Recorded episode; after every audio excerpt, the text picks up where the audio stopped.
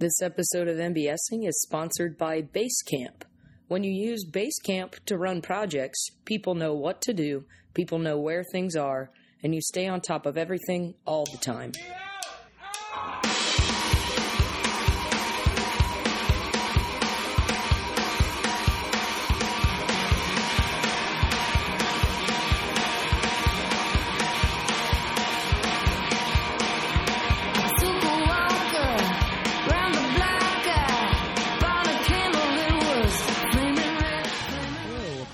MBSing. I'm your host, Mary Beth Smith. My guest today is my friend Meg Johns, and she talks to me about her love of creative collaboration. Uh, this made a lot of sense uh, to me where she's concerned in my relationship to her and friendship with her over the years. Uh, I met her as a, a teacher at the Annoyance, um, and we get into what our backstory is, so you don't need to know any more of that because we'll tell you about it together later. Uh, but she's someone who I've always really looked up to where things like this are concerned. She seems to uh, really be, uh, in her own words, actively, joyfully, adventurously challenging herself uh, to create col- creative, um, collaborative efforts uh, in her life here in Chicago. So we kind of run the gamut in terms of. Um, ways that she's done that in the past, uh, the kinds of things that she thinks are involved in that process, uh, personality types, um, the uh, idea of working together and finding things to. Um, uh, finding ways to balance out your own weaknesses with the strengths of the people that you uh, work with. It was so much fun. I had been looking forward to doing this with her for a while, and it uh, lived up to and surpassed every expectation I could have had for it. If you would like to uh, take a class with Meg, I would encourage you to look up um, classes, courses at the Annoyance, but also um, more about her theater company, the New Colony. They have some uh, writing programs there and uh, creative um, teaching programs there that I would think would be invaluable for people looking to do the same kinds of things that Meg and that company put together. And just look at their shows in general. It's very, very, very cool um, project overall as a whole thing. Uh, someone who taught me a lot about creative collaboration is uh, Mark Coulomb.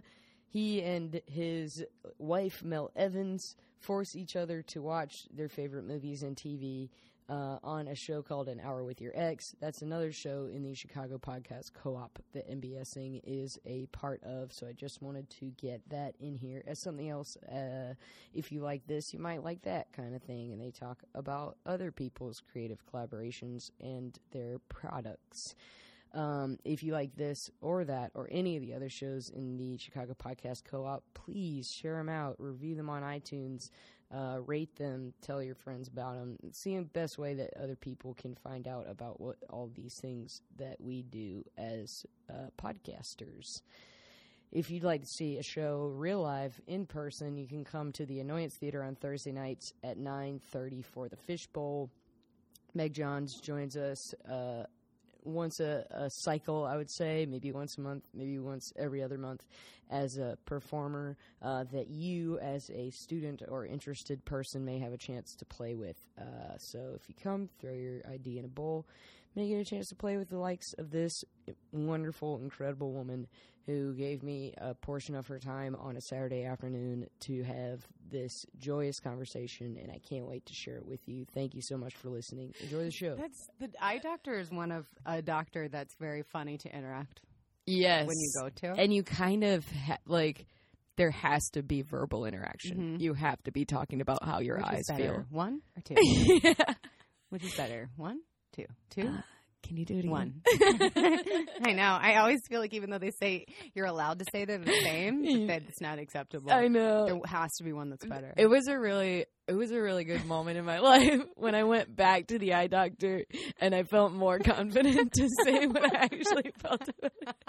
you know what I mean? Yeah. Because I feel like when I was growing up, I'd always be like, um, two, I guess. Like, I would get so you can't. nervous and anxious, like, even though they look exactly the same. Yeah. You want to please them with And an I- answer. Yeah, and I definitely feel like there's a time in my life, mm-hmm. and it was while I've been living in Chicago, because I feel like I go less here than I used to when I was growing up, because like you know, your own time. Yeah. I only go when I need new contacts or like new glasses or something. I know. And uh yeah, I was just like, you know what? They're the same. it's this like small confidence I didn't know I was lacking. Yeah. You're just suddenly like, I'm willing to own this. They are the same. or even, you know, the other side of it, you're just suddenly like, I'm just gonna I'm just gonna say say it confidently even if it's not the truth. yes. I'm going to. So true. you But it. y- but I feel like I also even if I did that, I would probably vocalize that. Like, you know what? I'm not positive, but I'm confidently going to say two. Yeah. Yeah. just because it's also fun to just like build that rapport Yeah. with the person. It's so it's such an intimate because they're right by your face, Uh huh. and they do that little thing where they roll your eyelid up yeah. to look at the underneath of it, and, and they just like stick a little thing, and then and then the light is like so. And you're like, you are weird. looking at the weirdest intimate parts of my body. Yeah, Like, and you're so close. no and you're in the chin and forehead strap. Yeah. like it's almost like you're in stocks or something. Yeah, yeah. There's a very specific anxiety associated with that that I don't think that I think is different from the anxiety of the dentist. Yeah, but equally like, oh god. Why do I have to do this? Why is this someone's life that they look inside people's mouths and eyeballs? Wait, the funny thing is thinking about it from their perspective, they probably don't give a fuck. Yeah. They're oh, honestly it's, like it's so clinical. that's the yeah. That's but the it's thing. so personal and for weird. us. Yeah. It's like, oh, Yeah. Yeah. I remember I went to college with this woman who or it was actually I knew both other people in the couple. Um because he was a chemistry major and I knew her from like another facet of life in college or whatever. But she went on to dental school after we graduated. And she uh they got married after we graduated too. And like right around when they got engaged or got married, she was like graduating from dental school and she posted this picture of like doing dental work on her fiance and I was like this is crazy like my it blew my mind I mean I guess it make like maybe if you can cut hair like you would cut your significant other's hair but it Mhm. just like blew my mind. Yeah, that's it was like good testing things out on Charles. And I was No. like yo wow. Yeah it was interesting. It's also so much more of an internal than like cutting your hair. Sure, that's true that's true. But this is like look at you're getting not only look inside of this orifice that's like wet and gross. that you like But, stick like, your look tongue into and shit. what a bad job I've done. Yeah. you know, like I don't floss. It's like the most I have a intimate. Yeah. Yeah, I didn't like- even think about it like that. I failed. It's like looking at your like inbox or something like that, Yeah. like um, yeah. bodily inbox. I didn't get this piece of food. Still back there. I've had plaque threatening to move in for ages, and now you know. Now you know. Some intimate things I don't think you have to know about each other to be bonded for life. I think you're probably right, but I mean, I for sure don't want to get in Ryan's mouth. And he's perfectly clean mouth. sure, right. I've seen him brush his teeth and floss. Mm-hmm. Have you ever used a toothbrush? Yeah. Yeah, He he actually hates that, Mhm. but I'll do it if I'm in a hurry. I feel like I have. I don't mind that for some reason. Yeah, I feel like either I or my significant other has. I feel like he's used mine before, and I Mhm. didn't care. I think he was like, "Are you sure? Like, I won't do this if you like Wait. even remotely think it's weird." Think about it. Yeah. And I was like, "Nah, dude, go for it." I feel like that's happened at least once, but I feel like there are people who would go, "No way, Jose." Mhm. Um, I guess it is Meg Johns. That's it. That was so. I started recording at some point while we were talking about the eye doctor because it was making me laugh. And Ugh. um, I don't even go to a real eye doctor.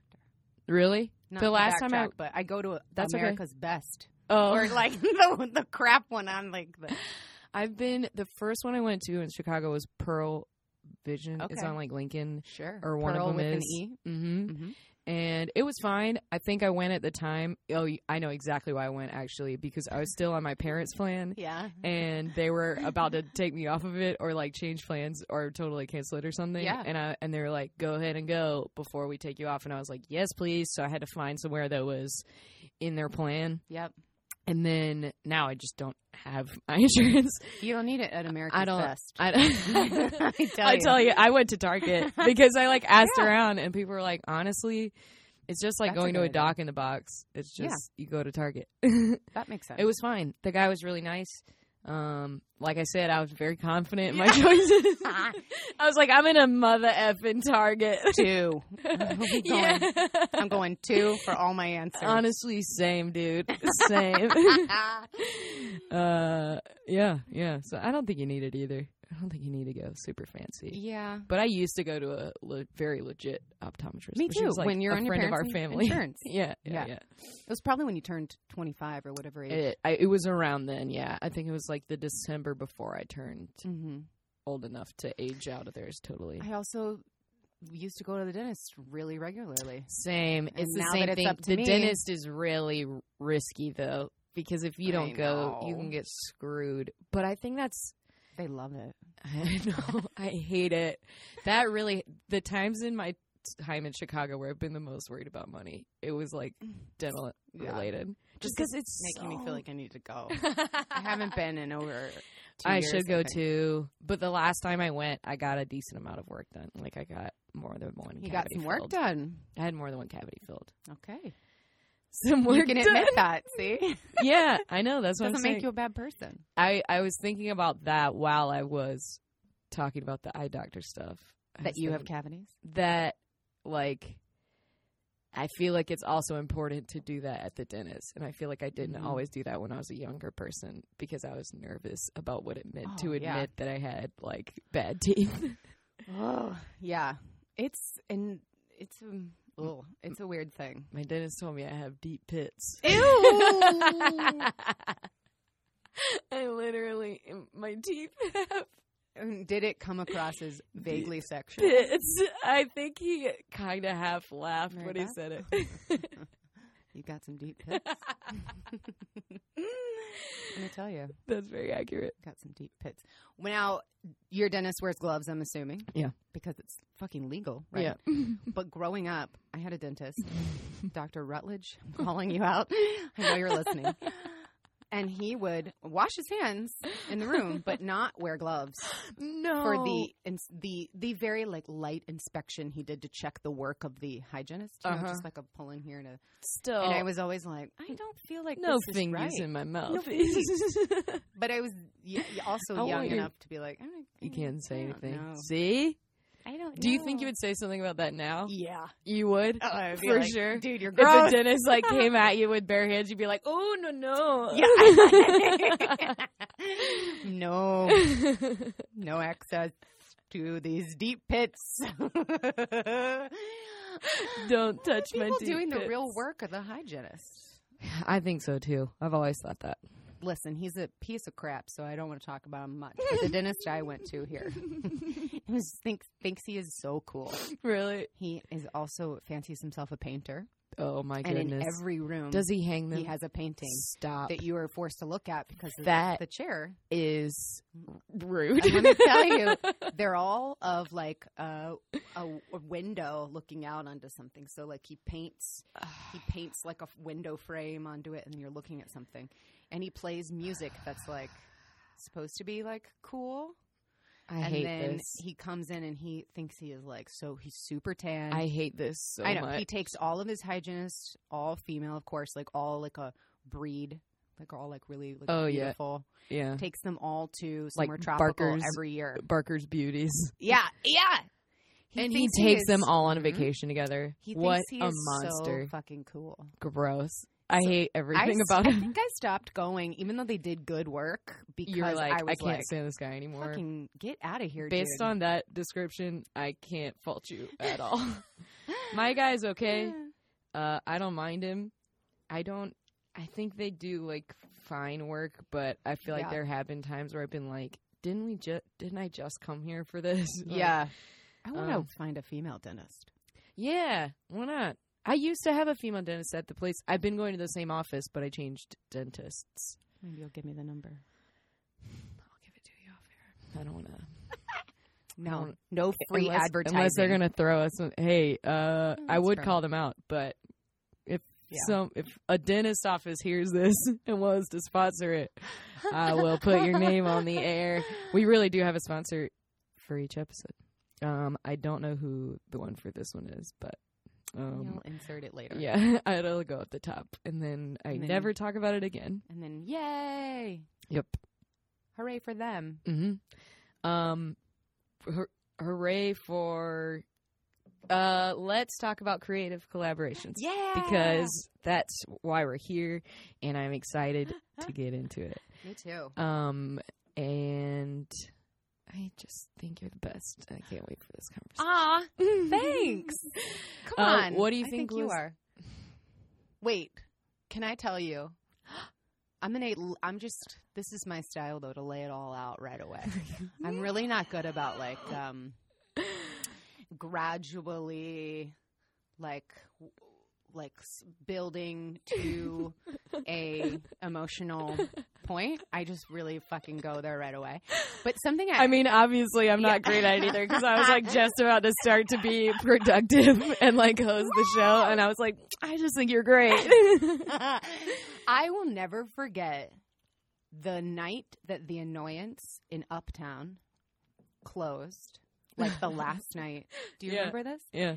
And anyone that was there in that space, um, everyone was drinking, hanging out. Yeah. It was very sad for me Really? because that was like the annoyance was such an important part of like me felt finding feeling like I felt like I was really good at being at, a certain place. I can totally see that. you yeah. know, and Mhm. also they like start asked me to teach. Yeah. and, that, and I and I was that was not something I was wanting to do Mhm. or hadn't thought to do really and uh and so i was just so like enamored with that space and and i know it was like a i'm looking back in hindsight and all of that and of course there were like problems and i've even said to mick and jen like oh sometimes i miss that space and i go why Yeah, Don't look at right. this I'm sure they now. have like no. but ah, it was just so special you sure, know sure. and so when that night when it closed i was so happy that they were going to build a new space but i was so sad i remember being drunk and crying Yeah.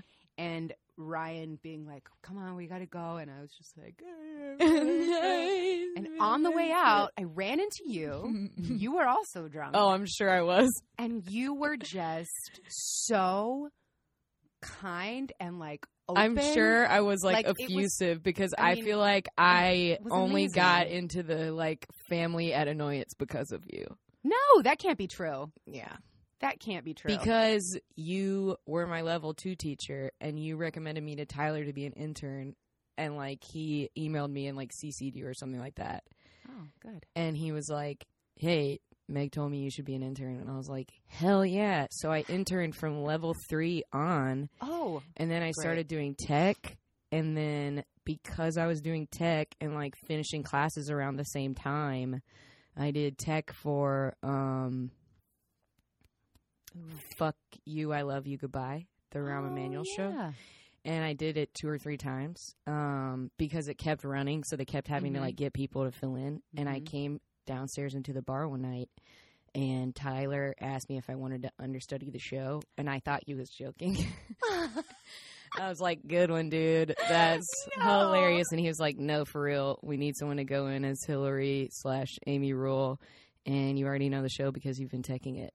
Yeah. So you literally had a hand in getting me like more associated with that theater. I So I'm absolutely huge. sure that's why I was like, "You're the best."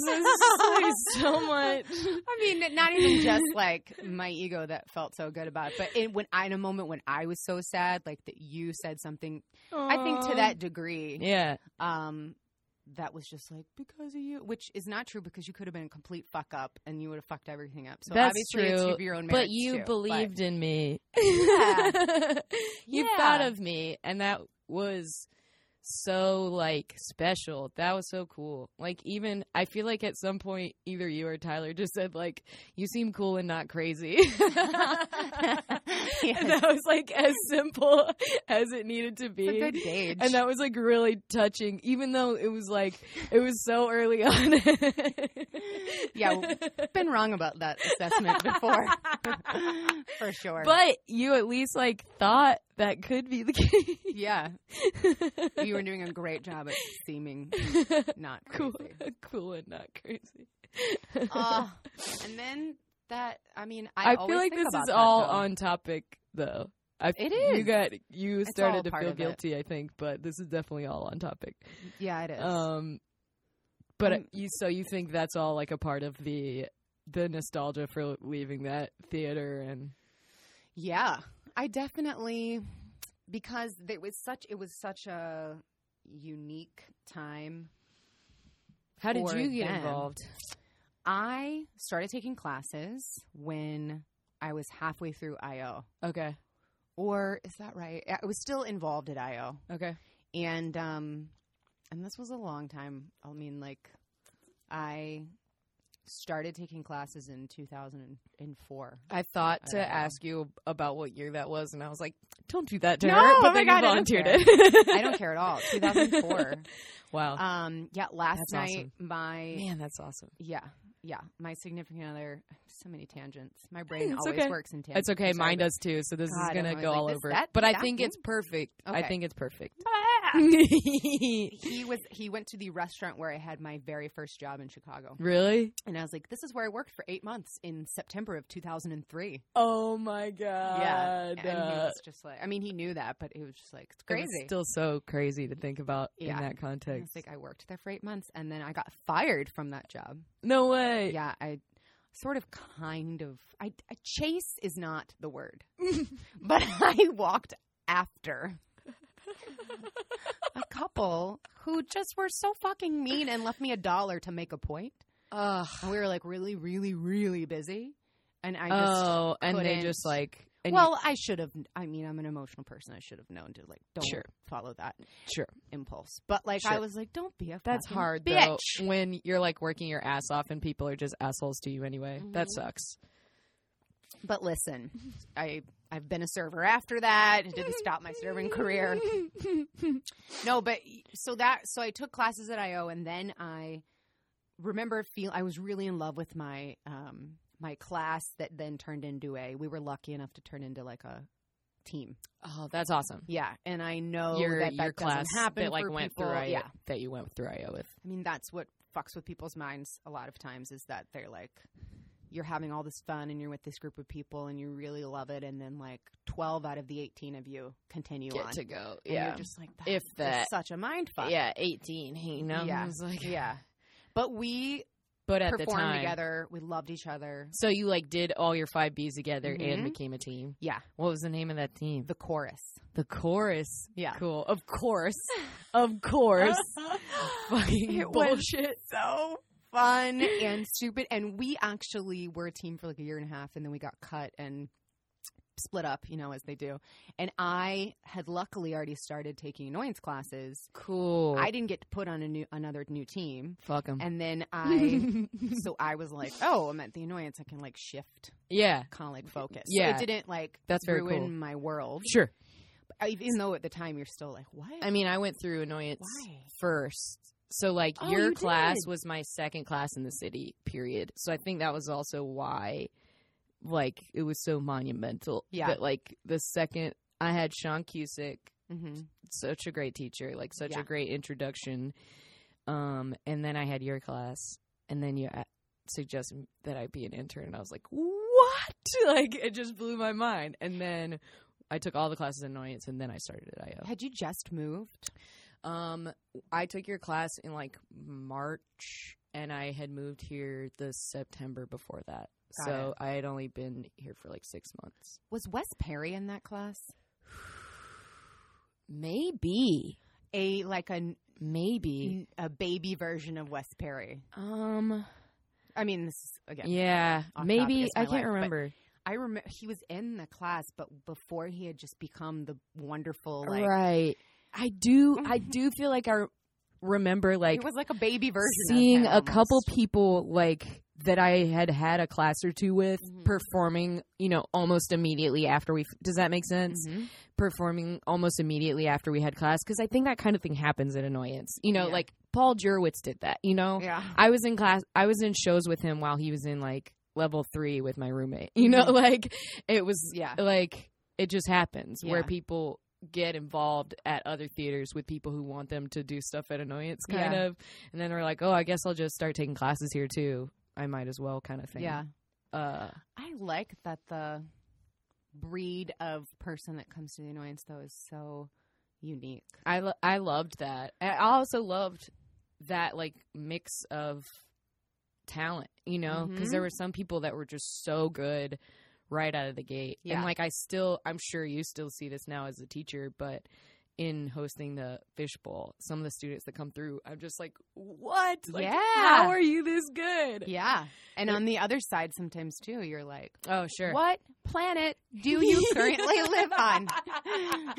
and I am so happy that you're here. And there's That's room why you're for such a good teacher because you're just Just like, like- you're an alien and I love it and we're gonna figure it out, but I you're an alien. It is I mean, people are fucking wacky and I love it. I really do. where do you think the where do you think the origin of all of the love of this like creative collaboration and teaching comes from? Um, I think that I was like really always. My parents are really cool and really, really supportive. Like beyond, Amazing. you know.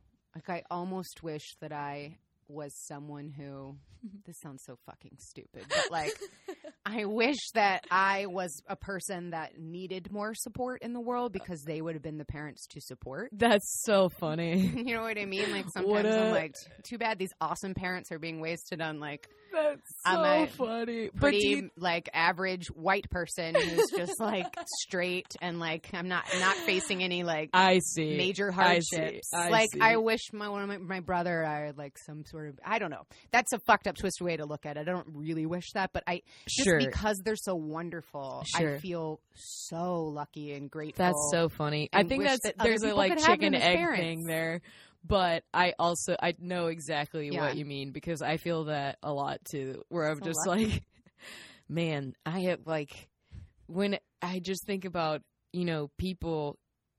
I just have it so easy Yeah. comparatively. I just have it too stupid easy, Yeah. and like feel like everything else is just me trying to make up for it, like just trying to put good back out into the Yeah, world yeah. because like I know. My Well, brother does that. yeah. He's a far better person than I. He's like a fucking saint. that's I love awesome. it. But no, but they like always really, really encouraged our weirdness and our creativity. Mhm. I guess I should say mine because my I'm also second born. We were just Mhm. talking about this. Mhm. And my brother is two years older than me, and he like not perfect in an annoying way, but just like you know. Firstborn, he didn't break any rules. Yeah. He like, um, he had like, he didn't need glasses. He didn't need Oh. braces. Like he, Oh, that is he did his homework, you know, and then way worse than mine. me second born. I'm like, because mine, mine was. I think my brother and I were very similar, but he was five years older than me, oh, and he did like almost all the same. Th- like he had to get braces, he had to get glasses. Like Oh. we're both just little like math nerds who needed all the help we could get. kid is so hard. I mean, those things are crazy. yeah, But that I was so weird, and I never was self conscious about it until you know you get to that age of like high school where other kids start saying things, and you're like, oh.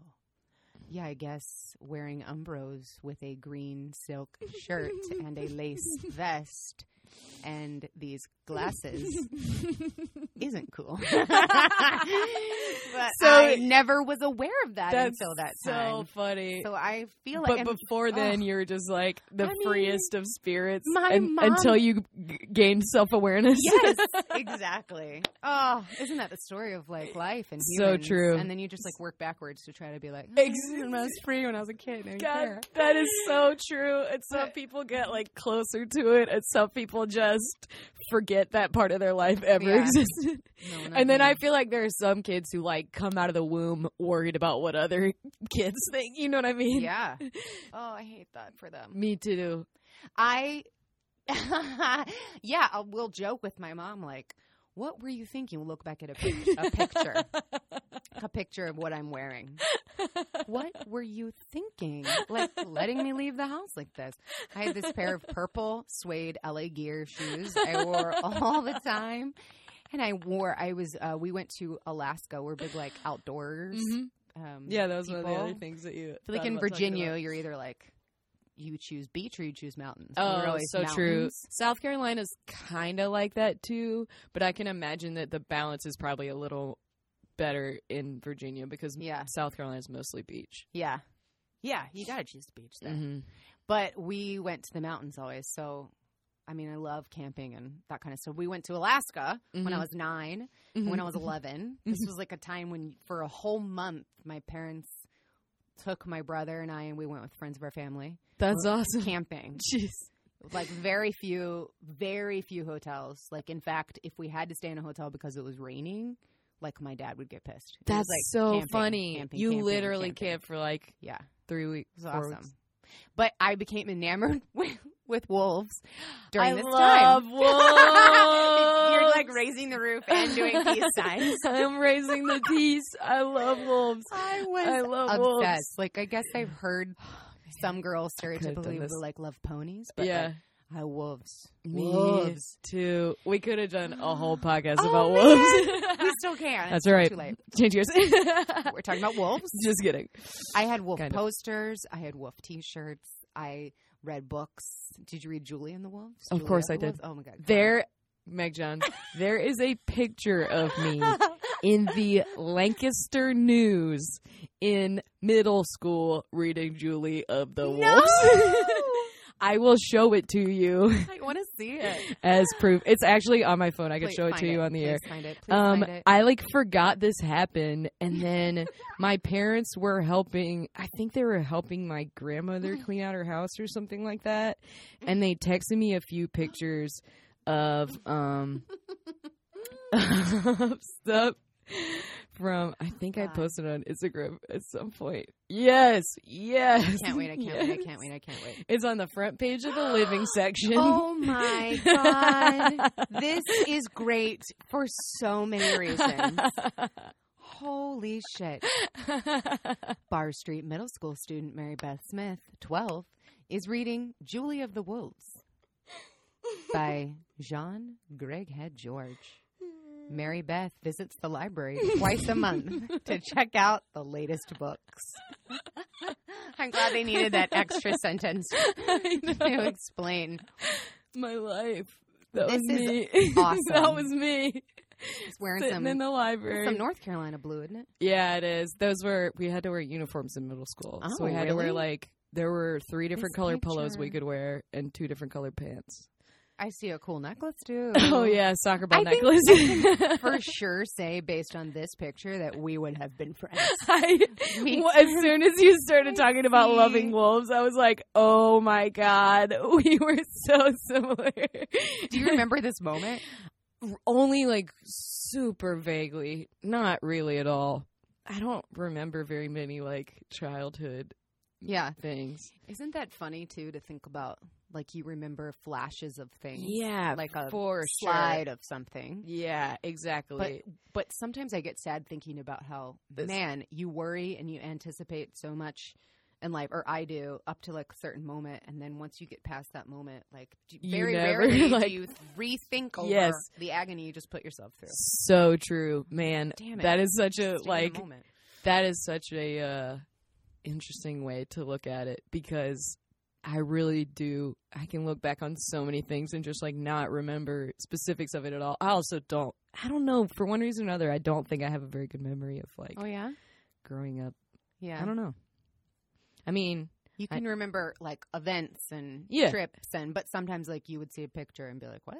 yeah, yes, yeah. When did that happen?" Yeah. yes. Like I saw this newspaper thing and was like, "Holy shit." I like totally forgot Yeah. that happened. Oh, I love that. yeah, it's weird. Um, Julia the Wolves. Julia the Wolves. You got super into wolves. I got super into wolves, so you were and I that had wolf kid. posters. I was that kid, and I, as you could see, Yep. so was I. so another thing in Alaska that really, I was very impressionable. I Mm-hmm. think it's safe to say I probably still am, but Mhm. I maybe to a degree I wish I wasn't anymore. but I, I would probably agree with that overall. Uh, and I loved uh, Native American jewelry. so another thing that really struck me when I was there was like the Inuits, like the Indians that were in Alaska, and I loved like the phoenix and like i loved these crazy things that i brought back with me incorporated into Yeah. this like freedom of expression that my Uh-huh. parents completely completely encouraged which Uh-huh. is i mean if i think about it now the way to go Sure. absolutely Yes. i would i'm not going to tell my kid like i'm not going to put any judgment or Absolutely. but they were also they're also like a little hippy dippy in the sense that like they were of the mindset of don't p- put any negative influence on your Uh, child Sure. Let them just grow and discover whatever they're going to discover. Mm-hmm. So that weirdness, I Mhm. think, was something that I was always like weird. And then I found like my pod of other weirdos at Yeah. school. Yes. And then we were like the artsy weird kids. Ah, like the wear, I wear too many colors and I like dorky things. I love this so much. Wolves and then like there was a program called Create. Uh huh. Probably is in a lot of schools, but it started in like fifth and fifth and sixth grades Uh huh. and then you would like instead of reading once a month no once a week you would go to a create class And That's just really do cool. shit so i don't know i think collaboration like really i just always have more fun when i'm with other people Cool.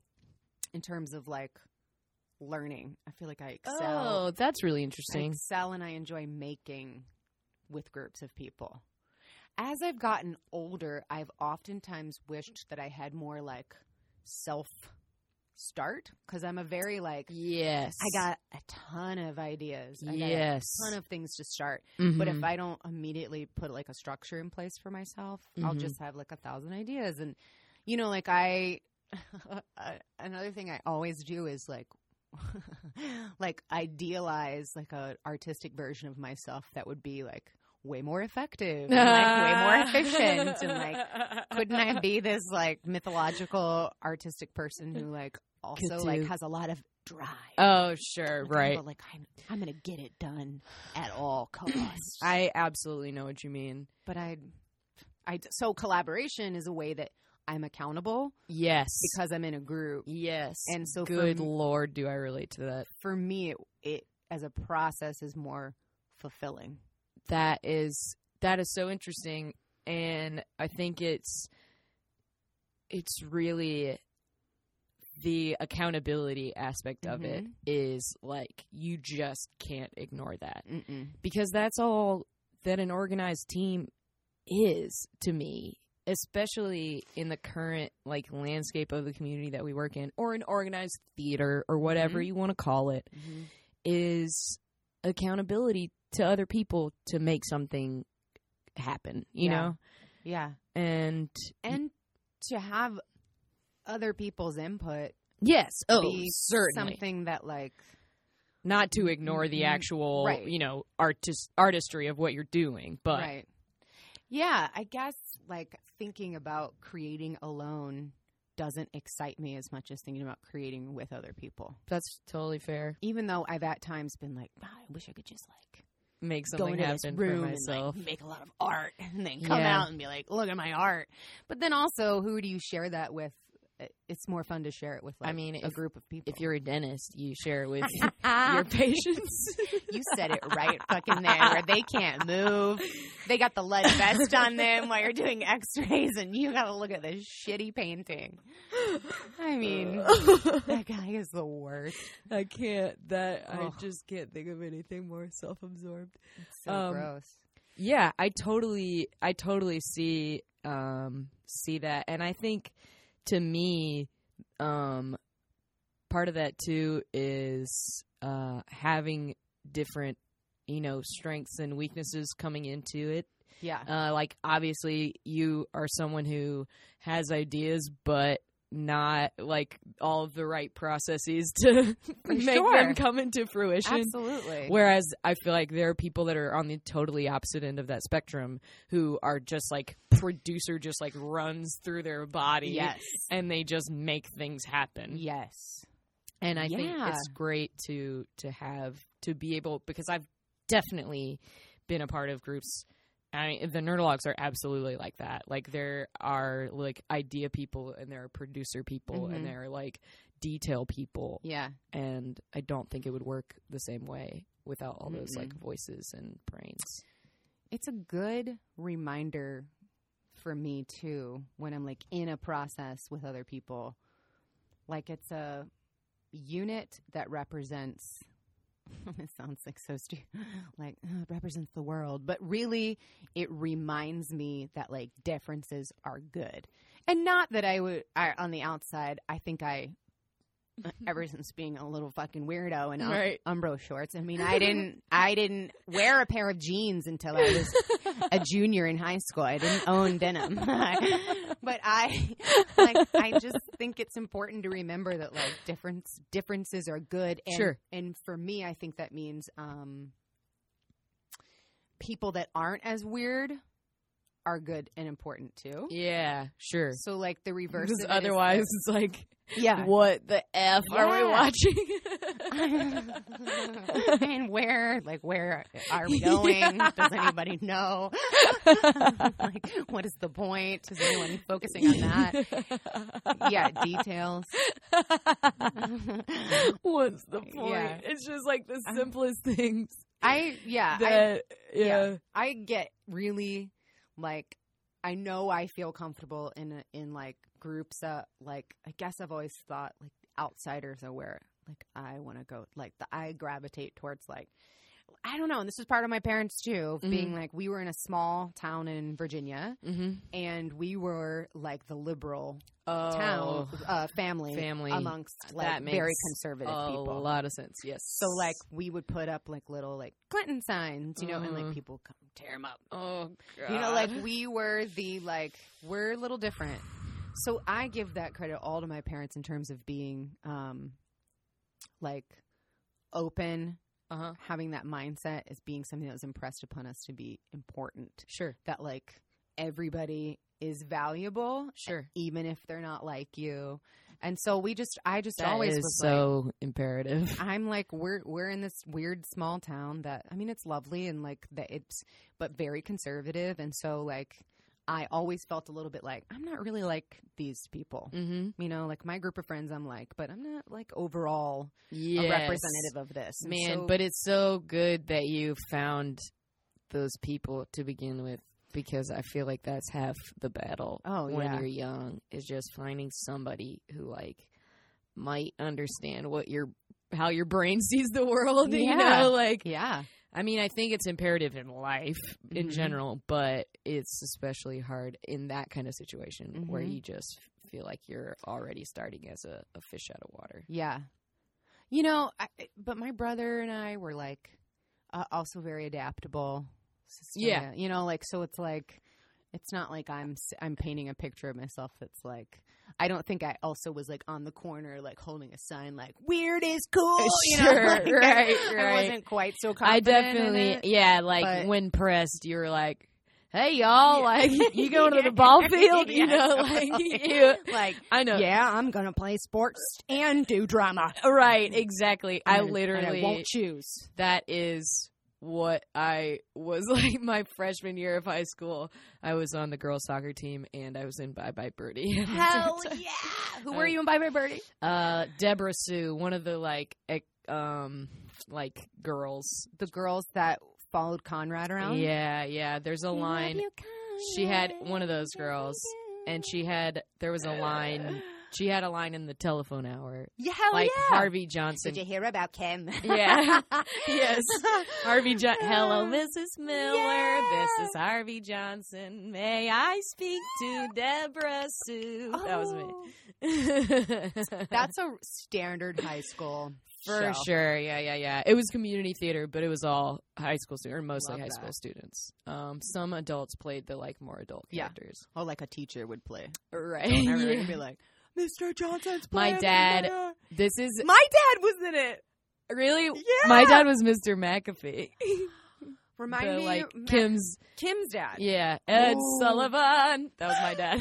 Kids. yes. What? What? How that The? Poland kids. I don't know what's wrong with these kids today. today. kids. Oh, that's so great. yeah, that was one of the only shows I ever got to do with Why my dad. like and we were perfect in every way.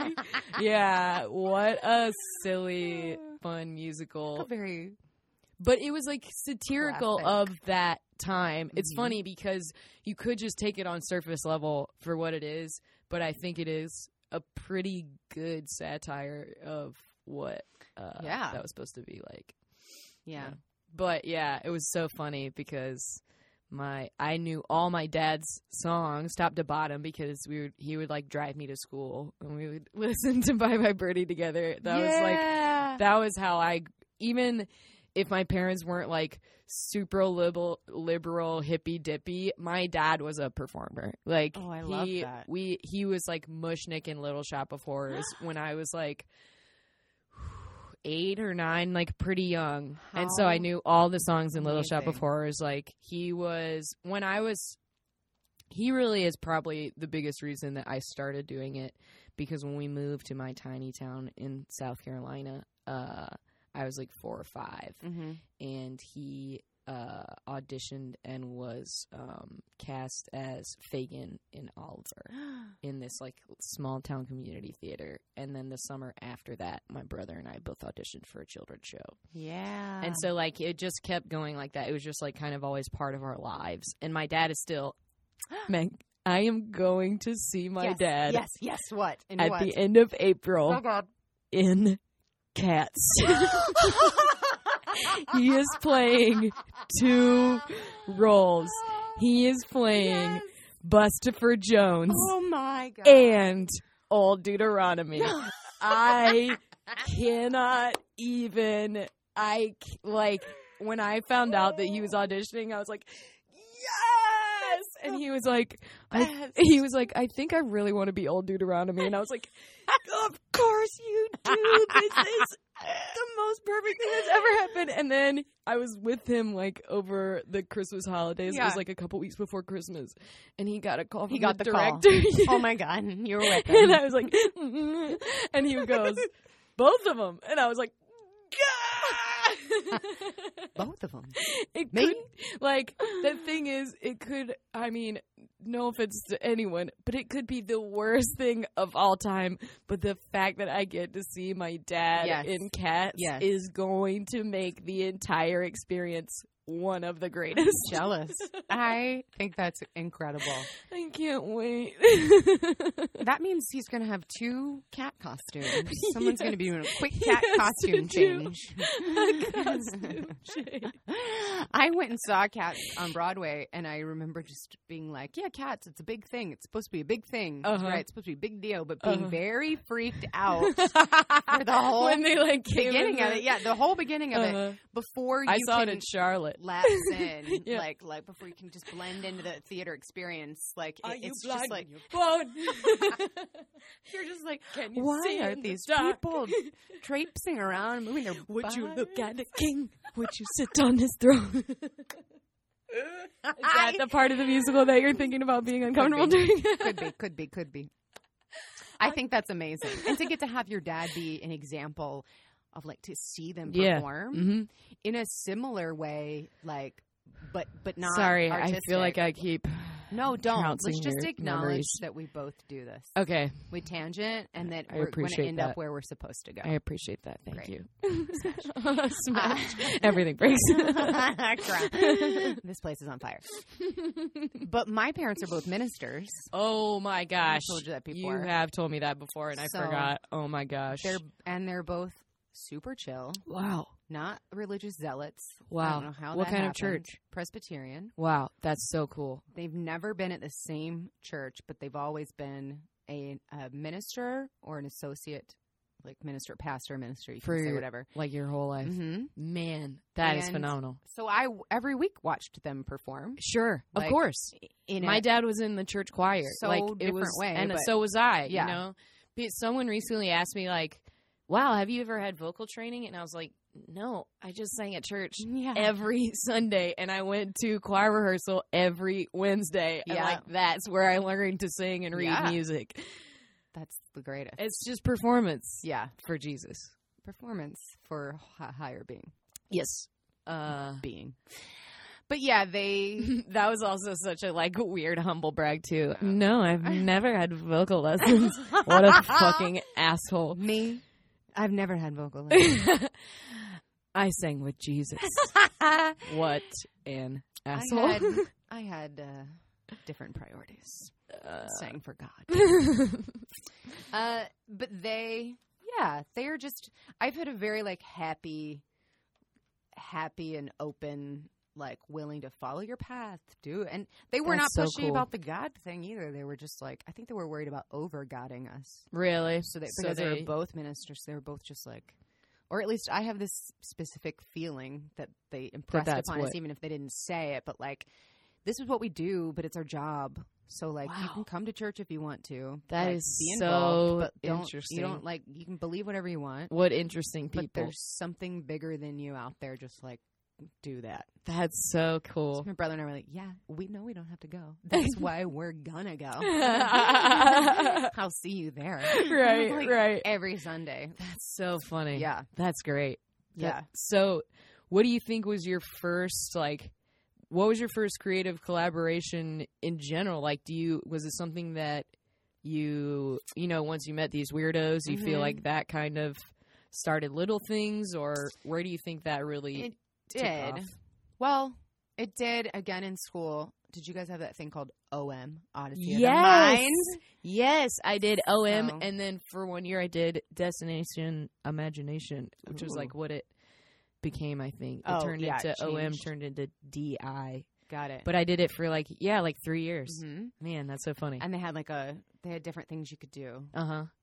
The performance one was always the one I did Uh huh. with like they had the spont- spontaneous round Yes. for everybody, which is like very high pressure. Yes, Gotta think on short term feet. and long term or something like yeah, that. like yeah. had to. They'd say like name something yellow and then they'd hit a timer go go and then you just there was some mechanism for deciding who got to go like rolling a die or flipping a card I remember that. and then like you so, got one point if it was like I a remember a banana. what You get, ours like, was. two points if it was like Yellowstone National Park Yeah. or like a coward. Yeah. You know, so that it was like a very quick fire round of Ours was uh they gave us like a top hat or something like that and they were like what are places you could find this or so, I can't remember exactly what it was. Like, yeah, it was exactly like that though. It was exactly like that.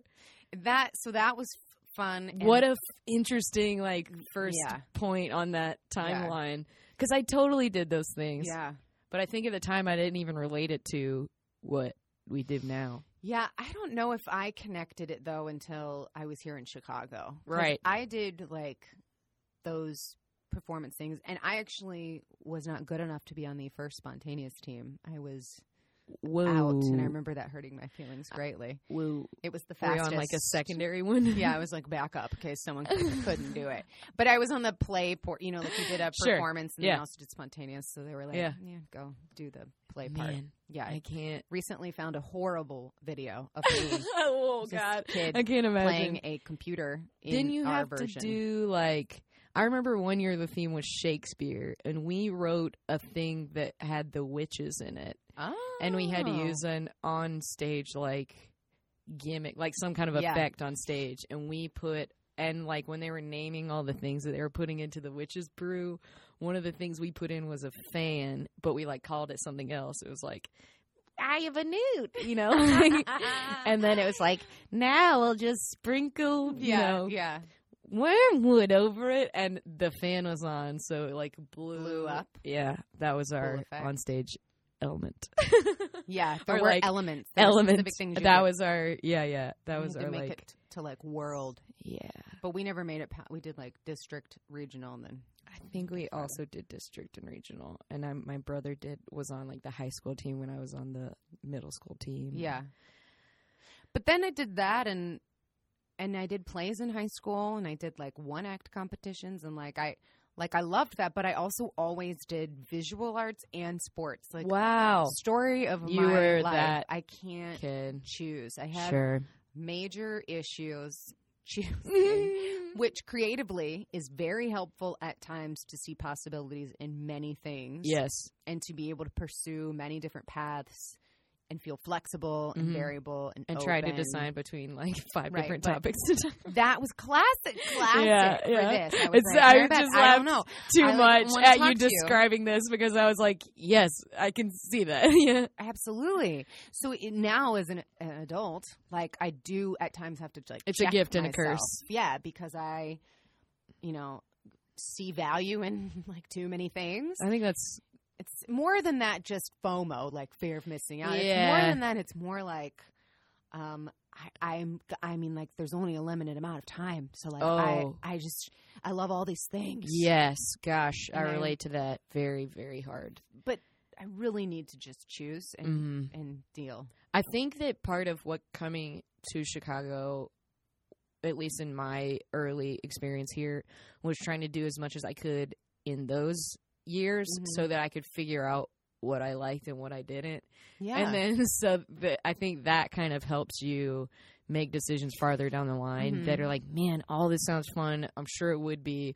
What are the things that seem like the most fun or like the most Yeah. satisfying? yeah. I think that's really something that continues Yeah. in my experience here. Yeah, me too. I mean, I, I really it like skipped. So that was high school, and then when I went to college, I auditioned for one play, and then I didn't get in, and then I completely didn't come back to drama or performing. at all. I didn't do any performance. I was visual arts, and I Really? Mhm. I did uh, painting, and then I did. I switched to graphic design because I was scared that I would never make any money. That you wouldn't have a job. Yeah, so I did graphic design and art history, and I worked in that for a couple years here and really liked it. But I, classic me, like I loved the artistic portion of it. I Uh-huh. loved the visualizing possibilities and creating like the information in an exciting way. Mhm. But when it came to like keeping up with all the technology, continuing to update yourself on programs Sure. and technical details, and staying really focused on uh, the latest developments for it, like I, I would always The, be like, like- "This is hard Right. for my brain. I don't I know. I just jumped the- to InDesign, and I God, I just don't. Want. I don't know how to learn this new stuff. Fatiguing parts of it. Sounds so fucking lazy, but I No. my brain just enjoys the big picture, yes. and I have to just. I work- was gonna say little harder it on the sounds details. it sounds like it's the detail stuff. I It was work exactly a little what harder I was on gonna that, say. but that's good Mhm. for my brain and for me to do. Sure. And I was thinking the other day too, when I'm like working on a project, if I'm directing something, like I love the details. I love. Really? Oh yeah, I can, and I do it, and I love it, and it, because Do you it's think all it's- part of a big passion like project that I really enjoy. But when it was something, with other people, but when it was something that you didn't really yeah, you didn't want to commit that like brain energy to it, I guess. yeah, yeah. Do you think that's the difference? I think that is part of it. And I also think that like I wanted to to participate artistically in the world with like a very hands-on body, hands, painting, like performing. Sure, sure, and sure, so sure. having to rely on like a computer for that yeah. just it's like I just didn't quite it wasn't as intuitive I for mean, me. I I even had that happen with me where my chemistry degree was concerned, like where my you know the day job yeah. side of moving here was because the first thing I did was worked at a pharmaceutical company and like fielded complaints and stuff like all day, and it was like semi scientific but barely. Yeah. And I was just like, mm, I just wanted to work in a lab. Like Yeah. this sucks. Yeah. And uh, eventually, I just kind of like, I was just a contractor, so I just kind of started like phoning it in Yeah. until they let me go, until Yeah. they like ended my contract, Yeah. and uh, it worked out well. And now I work in a lab and like kind of teach people, and it's a much more satisfying application of what you know I do outside of Yeah. uh, being creative. I love that. It's so different too. What you do as your day job and what Yeah. creative stuff is. hmm Yeah. I recently. Do you know Lisa Burton? Yes. I recently talked to her about science on the podcast, and it was really fun. Yeah, because she went to school for biology, and she like worked at the uh, Museum of Science and Industry for a Mhm. while. So it was like really fun for both of us to get to kind of talk about that. Um, Science. what do you do now besides teaching and stuff? So I do stuff at uh, the New Colony, Yeah, which is I've the theater company I'm in. a couple of you guys' shows. I was hoping Yeah. we would talk about that at some point. Yeah. it makes sense too. It's an it's I really feel like uh that that and annoyance are like my two like places that are both require me to collaborate creatively, but both are very different. Yeah. they're similar in a lot of ways, but Mhm. they're very different too. And the new colony is it started with like a handful of people that consider themselves more improvisers, Yeah. and then a handful of people that consider themselves more actors Mhm. and then we together kind of like Were you more? that. You were more on the improviser side. improviser side. Even though I didn't move here for comedy either, I just moved here because I wanted to go to a big city that wasn't New York and wasn't LA.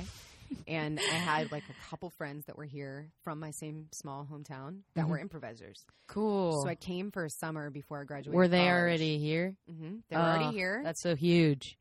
and I went to IO on Clark Street and and saw them. I'd take like ten dollars. They'd sneak me into the show. PBR was two dollars. Yeah. I'd drink a couple beers, watch them, and I'd never seen improv in that way. Right. And I just was like wrapped up in it immediately. Right. That And then I moved back here. That did makes so much sense that your brain would grab onto that. Yeah. Yeah. I was like, look at all these people that are all doing something different. It's like but they're group all acting making painting. something together. yeah. Yeah. it's like group Yeah. acting painting.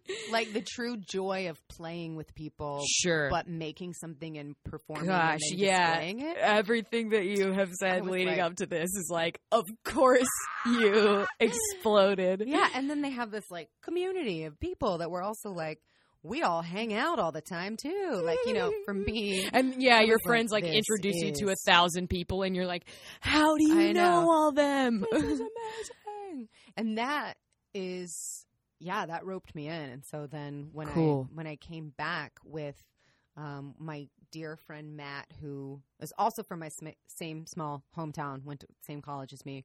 He was my roommate here for like seven years. We started taking IO classes together. cool. Yeah.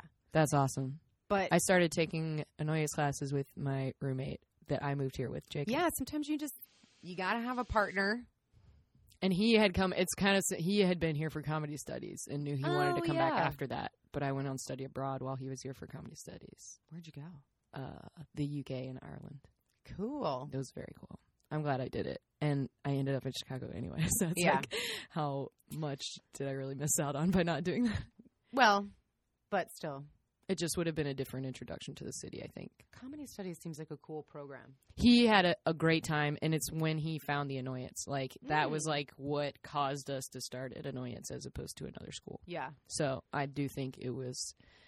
And while he was here and I was abroad, he was like, "Oh my God, Mary Beth, you would love this so much. Like you have to come back. Yeah. be you could have done this program." And like I thought about trying to do it my senior year, but I still had plenty to finish up in the chem department, and uh, I probably could have done it like feasibly, but it wasn't worth it for me to do. But it's also when I started going like, okay, I think I want to m- move there instead of going to grad school yeah, because I was going to go to grad school for chemistry.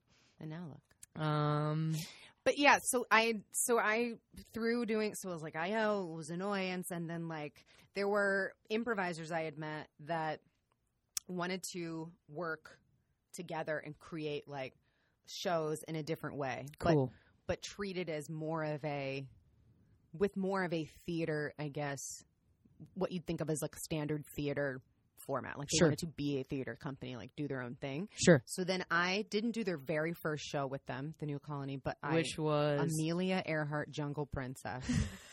okay. um, do you remember James Asmus? Doesn't matter. He's the a wonderful person. He- I may have was- seen him in. Um, I saw Frat Yeah, and Five. Five Lesbians, Eating a Quiche. Yeah, I saw Five Lesbians. I think I saw it when you weren't even in it. That can't be. I'll stab you I feel like you had because I I hated missing. So if I was out, I was out very rarely. But I'm sure. I'm sure. I feel like we actually talked about that at I some feel point. like we did too. But I had an understudy, like, remember. I, I know Beth missing. was in it when I Beth saw Stelling it was in it. because she's Yeah, the best. yeah. And so Mary great. Mary Hollis was in it, Taya Lux, and Taya was in it, hmm and I want to say it was Mari like Swarson. Mari and Farmer.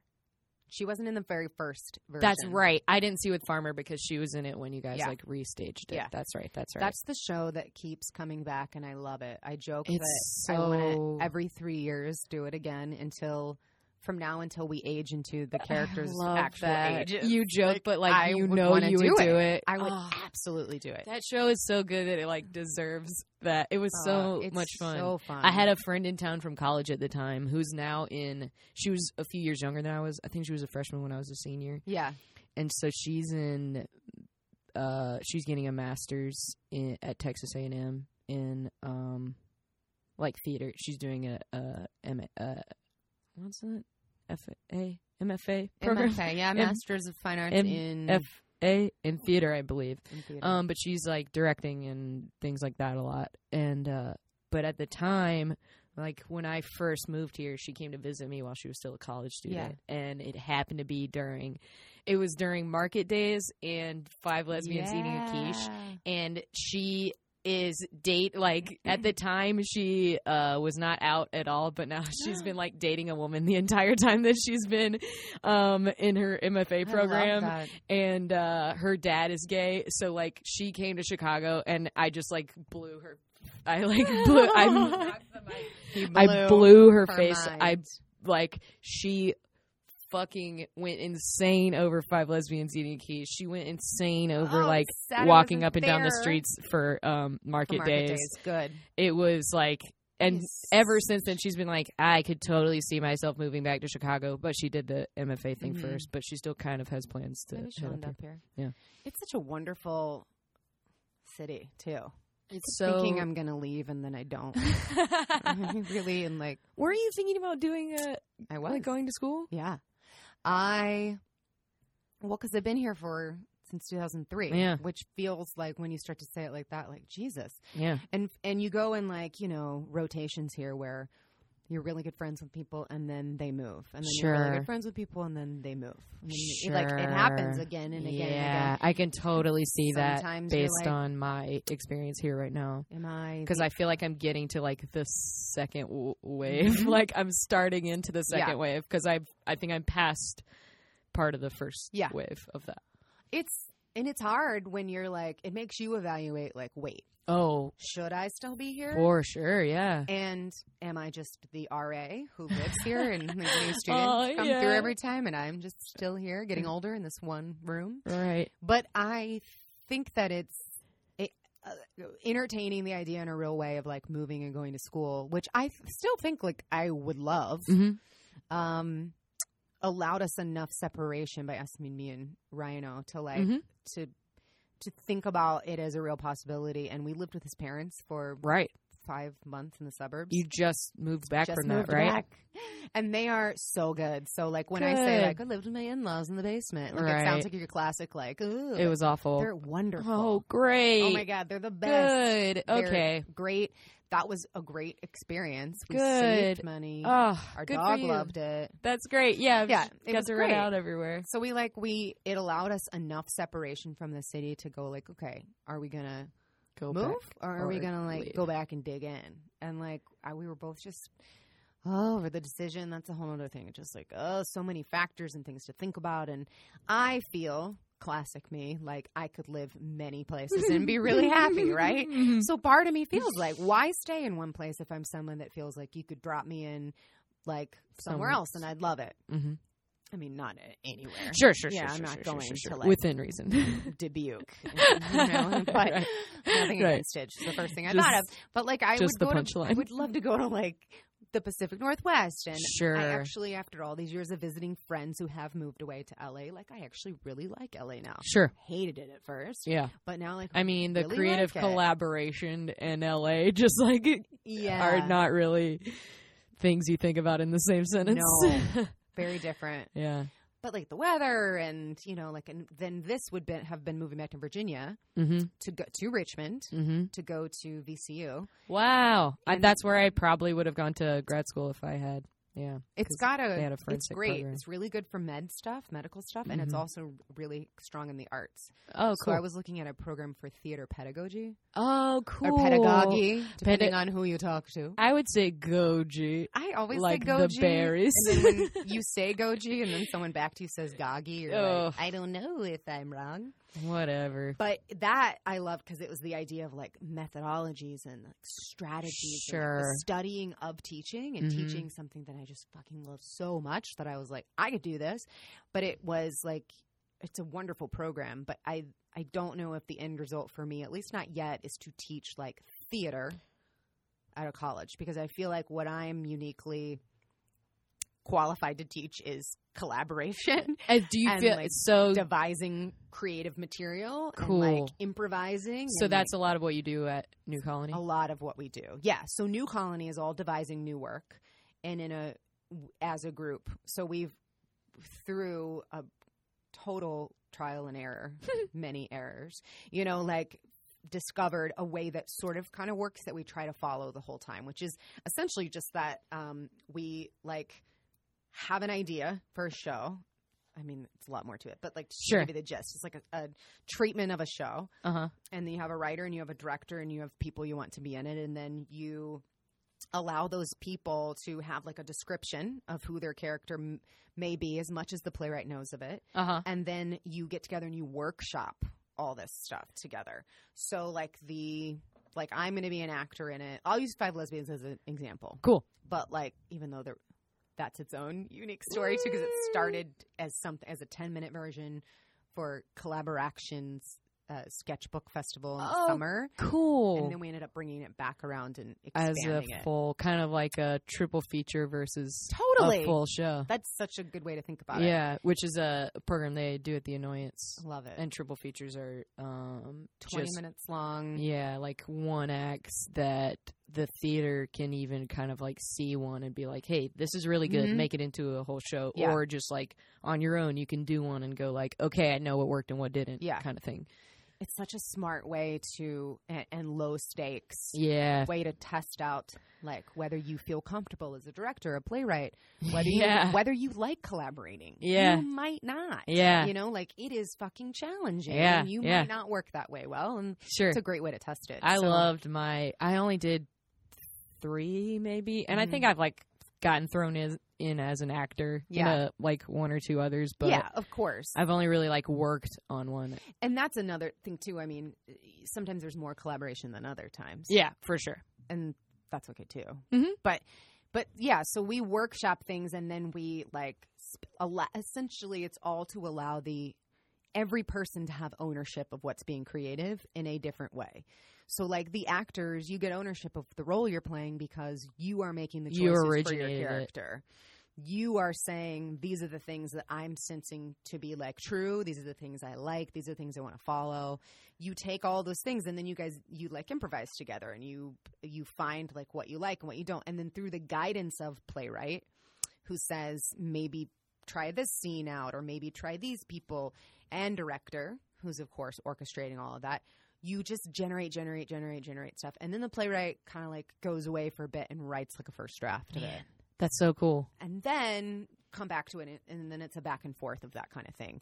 And so, sometimes it's worked marvelously and Mhm. sometimes it's just been a, a horrifically hard and difficult process. But i would say like each time we do it we learn a different piece of what it means to collaborate. Cool.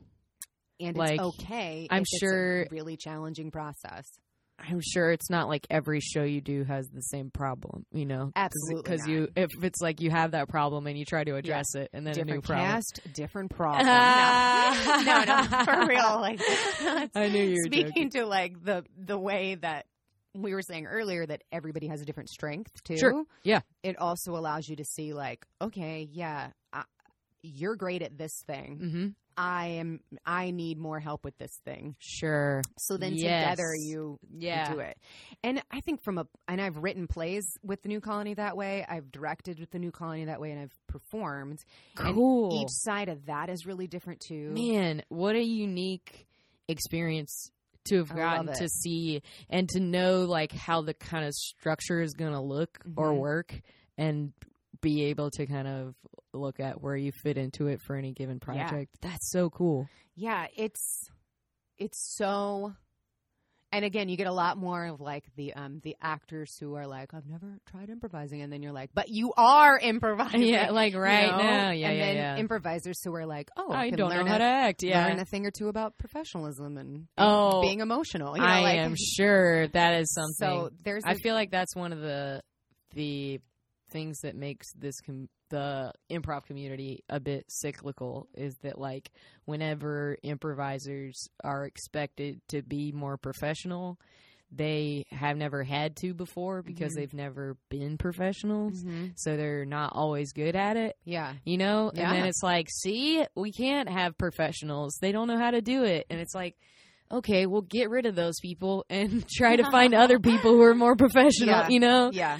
um I mean, it's yeah, it's so similar and so different from like annoyance stuff. But Yeah. I love, I love them both. i'm And sure James Asmus again. I men- I mentioned, but he's such a wonderful, smart dude. He was like going through at the same time that I went through, right And he also was like one foot in one, one foot in the other. cool how unique to be able to have I that person that, yeah. But he now writes like comics. He's so smart. really He Writes like for Marvel, and no way he's fucking cool. that's really cool Yeah, lives in Portland now, I think, with his wife.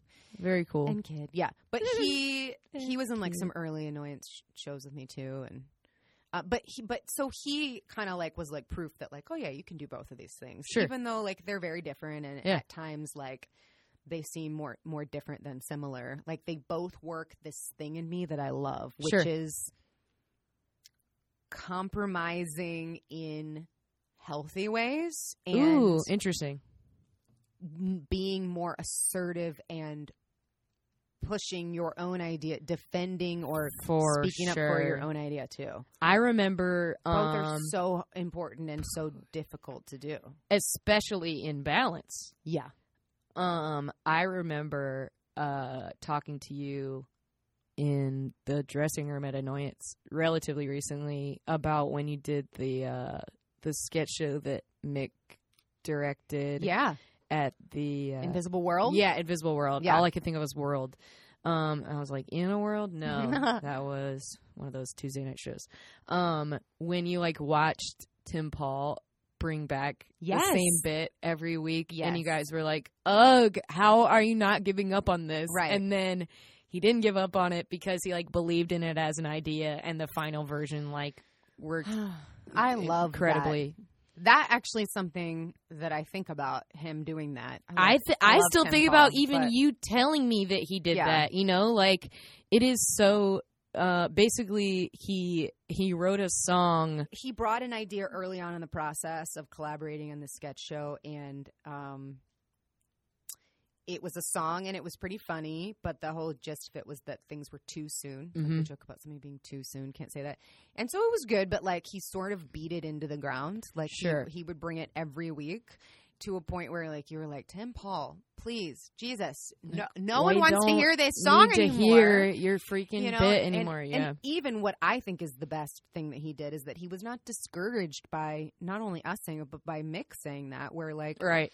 he's the director of the show, and and Mick was never like stop, but he Mhm. just he was never like thrilled by it. Yeah, But, but Tim Paul just didn't care. He kept bringing it back, kept bringing it back, kept working on. It. I was gonna say, but he also He changed was it. working on it. I'm sure Absolutely, he changed it and edited it and edited it and because that's like, also like that has to be a part of it as well. It's like you can't just keep pitching the same bullshit Oh, if you're not working on it. different. Yeah, Mhm. he's revising and changing Because and if anything, shifting. that's almost more, you know, imp- not necessarily impressive, but it's almost more like to see the whole process. Mhm. You know, it's like seeing a play during previews and then seeing it on closing night. Like yeah. to see him bring what he thought it could Yeah. be versus what it ended up being. Open deck too, baby. Yeah, yeah, yeah. So like, I loved that piece of it. I think I was there one of the first nights, maybe the first. I know I was definitely heard him pitching the joke the first like four days after Jan Hooks died. oh, He said, "Dead from New York, it's, Jan Hooks," and I was like, "Jesus Christ!" Like yeah, that is such a dark but perfect joke. Yeah. yeah. It worked really well because you could just continue to insert whoever it was, people that kept dying. During Yeah. that, during that show that summer. it ran for a while. Yeah, it, just a slew of deaths. and you just keep working in there. You can count Just on all the deaths. all the deaths. but yeah, it's it's like sometimes collaborating in that way feels horrible and you Mhm. like don't feel like you're good at it until you think about it way later and you're like, "Oh, this is what I could have done. This is what I could have changed." Do you feel like there are shows that you look back on like that? For sure. Mm-hmm. I mean, I really am like happy with nothing's been like an all all in all like disaster. Yeah. you know, but there are things that you And you definitely, you're like, even if "Oh." something isn't perfect, you totally learn something from it. yeah, even yeah, in that Or meet sounds someone through the hear it and you're like, oh, that's not so, like, there's a bright side all of it, but like it is it is true uh huh. that you also just develop better skill sets for dealing with people in group. It's group work, Sure. You know? um, and it's having uh, another thing that that really to me feels like collaborating. Even though I guess I am the one in control, is teaching Uh-huh. in that way. Yeah. It feels like group work to me in a way that like I am always hyper conscious of um, checking in with people. Like from what I can tell in Uh-huh. the room, what their energy is, what the vibe is, like Mhm. if people are really low on energy, like I'm trying to throw it out there. If people like have this look on their face, like I don't fucking understand, you're talking too fast, lady. Like I'll you know just try to slow it down. Like I try to gauge people and meet like a lot of different needs at once. Yeah. a lot of differences, and I also from the beginning try to be honest about like, um, like I'm probably gonna fuck up Oh, sure. too. Yeah. So like just so you guys know, like, Don't this hold is a me- space to fuck up To some, yeah. like start making your bad That's improv cool. choices now. Everybody's gonna fail in here, but like I'm figuring stuff out as we go as well. I think that's a really important lesson to take out of like um anyone that you look up to. You know what I mean? Is that like regardless of what their position is, they're not infallible. No, God, no, Yeah. yeah. And even classes where I, I mean, most of the time I. I hopefully don't feel this way, but if I am am doing an exercise and I'm running in a certain way and I'm feeling like I'm not explaining it clearly or I'm not like I'm blowing through it too fast or like they're not getting what they need out of it, like sometimes I leave and I'm like, nah, I yeah. quite feel great, you know, but like I have to be okay with that happening too. Sure. It's like such a process that I try to grow and change with like each class a little bit. Sure. Like Because I'm sure no two really no, so different. operate the same way. and their and their whole unit, like a class's energy together is so unique. because there can just be one. There can be one There can be one. who's just like, Why are you doing this? Yeah. You know, and you're like, I'm so glad they were here, but like you need like a lot more of my direct attention. So like Sure. how do you split that then? Sure. for the whole class. But for for the most part, the annoyance, in particular, in like your level two, which is Mhm. just like the jam fun, this level I started teaching, Hell yeah. you get more of this willingness to participate with people at different skill sets Sure. because everyone feels like a beginner. Right. Right. Even like- the people who are more experienced, even in level two, they're not going to be like, Right. or at least you hope that they aren't, right. Because you're all kind of I've actually. I've found very little of that kind of like Good. dismissive and yeah. And I always ask people on day one like what brought you to the annoyance, and it's always like some fun, interesting, weird thing, and I I love that. I'm sure always- it is so fun and interesting to hear that kind of Oh yeah, cross section. it really is, and it's um it's fun to like be have been teaching there long enough now to to have gone to a couple different spaces with the annoyance to like traveled and kind of been like remembering the the rooms above the crew bar with Yeah. the dirty carpet and, and, you know too many plugs in the wall. And all, just there were like so four buzzers, and you had to Yeah. try to like Oh, get yeah. all of them to get someone to let you in. Yeah, And like halfway through class, someone's using the buzzer. yeah, and you're like sitting in the room. Like, what? Ah, yeah, But to to grow, I think with the annoyance has been a really nice thing too. that's really cool. to feel like you know a little bit more about this challenge of creating in a collaborative way and in so many different forms. Like there's no one way to collaborate there, which I also love. For sure. Like for every different type of show you can imagine there's a different amount of uh, you know, sharing of responsibility. For sure. some yeah. shows are written mm-hmm. and then you all start working on it. Some you write together mm-hmm.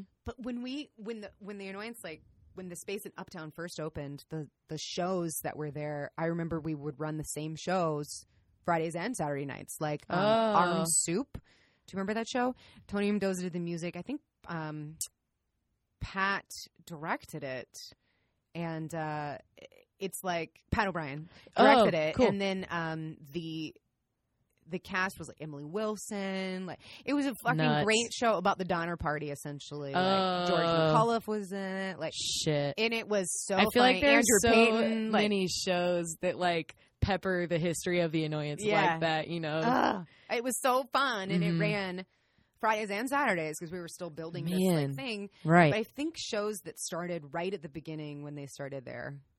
I'm not the authority on this. This is just my perspective of it. But like, Sure. it was really like, oh my god, the annoyance has a home now, and I just happen to be here. Like, as that home's opening, like this Let's is great. There's a couple people here who like really know about the process, like Kyle Dolan, Tony Mendoza, like Who had like, like, been with like the annoyance yeah, since the Stones last space like, and oh stuff. my god, sure, Alan the Stone. Kings. Like these people know about it, sure. and like so it was like let's make a show. Let's make an annoyance show. cool. So I don't, I haven't had the good fortune to like create a show with that same sort of like, we're gonna try to create an annoyance show. Fervor. Right, exactly the same, but it's it's okay because it's different and we Yeah, and sure. diff- it's totally different, but yeah. it's, it's yeah. okay too Because it's like it was like a moment. it's the difference time. between that being how the that annoyance opened and the new annoyance opening with you know invisible world being kind of uh, mitt mick wanting to Yeah. create a show that kind of carried over the sensibilities Yeah. from the last theater Yeah, is that fair I hope so. I think so. i i feel like i i feel like for your you know you would be saying something about it from a totally different perspective but i feel like from the outside Yeah. that was definitely a sense that i got from it Oh, good. Yeah, I I just it's And it wasn't- see it, change. hmm And it wasn't necessarily the same like frantic Right. energy, you know. And now you can do like with the two spaces in it. I don't know. There's so much There's so much more you can be doing. Yes, in I, think, think a really great way. I think it's exciting too. Yeah. because I think I don't know. Maybe I'm not the best person to uh speak on that, but I feel like it's a little less like how do I get involved here? Like how do I become a part of this? Good. And Oh, it's good. more I think so. I think so too. There's at more least- student goal oriented stuff. Yeah, I think there's at least more like opportunities for students to. I mean, there's still triple features, which was one of the main ways Yeah. you'd suggest, you know, point Yeah. people to in the past. But now it's like, oh, there's this thing, and you could probably do this. And like, honestly, if you wanted to pitch and get like a crappy slot, you probably could. yeah. Like, it's there's just so much more room for that than there was at the old space. Yeah. and I love that little small theater. I do too. Theater. Theater. Theater. Theater. That Theater. theater. Theater. I have been thinking a lot, like the past couple weeks, about um, also how my personality type fits in with like Yes. other I personalities. want. I almost brought this up when you started talking about teaching. yeah, yeah. Ple- I mean, please. Uh, because I know those uh, Yeah. classes have just cannot imagine the different number of personality types. yeah. Oh, yeah. what do you think your personality type is? So, so this is another thing. I, you know, I was like, well, maybe Going what topic between we'll do. topics. Like we'll, Yeah. do, we'll take personality tests uh, because I am someone that's always interested in like self assessment. Yeah. just always been like, I don't know. I want to find out like if I answer these questions, like what what what category does it put me in? Especially as someone who thinks that who can find the good, exciting things about everything. Yes. So it's like, where do you fit in I'm that actually? file me somewhere. Yeah, right, right, right, right. So uh, that Give me a number. please tell me which one I am. uh-huh. The Myers Briggs. hmm hmm Uh, I mean, like that personality test, I think is still pretty accurate of things. I've heard I've heard of places starting to use personality tests in employment. Right. Like That freaks me out a little, although I think it's cool. I think if nothing else, it's a it would be a really interesting way for managers and Uh-huh. employees to be able to understand one another a little better. For sure. Well, that leads me to say too, I I have a day job now. This constant like struggle of like, do I have a day job Mm, or do I like Put struggle a lot more time, make money and time like, and energy into yeah, things that around. gonna keep the doors open. I've done both. yeah, Keep the doors open. Keep the lights on and the keep the lights on. keep the Keep the doors. doors I guess the doors could be open whether They or not you're paying. open. True. Uh, but you know, everyone's Uh, like keep the lights, keep the doors open. You know a I meant. little of both. I knew that wasn't the right thing, but I was I like, loved it. I knew what you meant though. I'm gonna say that from now on. me too. We're here to keep the doors open. but I, so at this job, and again, I don't think anyone's gonna listen to this, but if you do, guys, love you. Uh, no, they're not gonna listen. It's it's a day job, and I'm pretty honest about that with them. They know I have a lot Sure. of other things. That's always it's like a very comforting. professional environment. Sure. and that is a challenge for me as someone that like I am loud and I am like uh, you know I'm very personable and like I have a lot of energy and like I don't I do have to work a little harder on details and Sure. it's a very detail oriented like professional like quiet thing So so, it's good for my brain Right. like to have to do that Uh huh. but I always find that fight in myself that's like oh, fuck, fuck That's this so funny. this is not who I am. Yeah, You know, like yeah. I I can't sit all day. It's not right. You So know, but, funny. But it's like, yeah, it's you know, it, there's benefits. Sure. Huge benefits to it. But the thing that's cool, this is so nerdy. I can't believe I'm saying it's cool, but so the HR woman is running these things with our, we have a pretty big office and big uh, a lot of admins. There's probably like I don't know, 15 of us or something like that Wow. maybe more. And we're running this training right now that I've Mhm. never done uh, one of these at work, and it's like a personality test, but specifically for your work. It's Cool. called DISC, D I S C. The I is lowercase. Ooh. I'm giving them a big shout out right now. Everyone in DISC. shout out. D- shout out to that disc. Uh, and I was like, you know, going into it like, again, this is my day job. It's not This who I am. It's Sure. separate from Twist my me, arm. you know, yeah, right. yeah. But it's actually fascinating. That sounds really interesting. it's exactly like a personality test. I mean, it is that, except for they then say this is how this is applicable to your work style. Oh. So this is how you are in a work environment, and this is the importance of recognizing that your style may be quite different from other people's styles, right. and how can we actually all work together? So all of this, you're just going like, ah, Mm. I want to do this, but with cool stuff. Yeah, yeah, yeah. yeah. It's it, it's actually interesting, and again, like I took the test. Like I took the test and was thinking of me at work. I'm actually pretty different at work than I am outside of it because I because I am trying to like focus and rein it in and like you know and get the stuff done and you know and uh, Sure. so I took it sort of with that mindset. uh huh. So I was very like surprised at my disc style. That's and then so we all sit around and we talked about it and Uh-huh. like and and the and I'm fascinated by by it. It's like there's one the D is for like do, uh, dominant, maybe direct. Sorry, Direct, disc. Stop listening to this promo. I'm gonna fuck it up. The I is like for influencing, more of like influential. Mhm. The S is for like steadiness, and I think the C is for yeah, yeah, yeah. I don't remember. I just did this the other day. I'm an Sure, idiot. sure, it's okay. But essentially, what it did do These are the details. right. details. oh, fuck. Sorry. You're so right. Sorry. Here's the big picture takeaway. more important, even if you could cut, well, maybe not more important, but just as easily as important because you could come in and know what all four of them stood for and be like, um, I Yeah, really yeah, know, yeah. you know.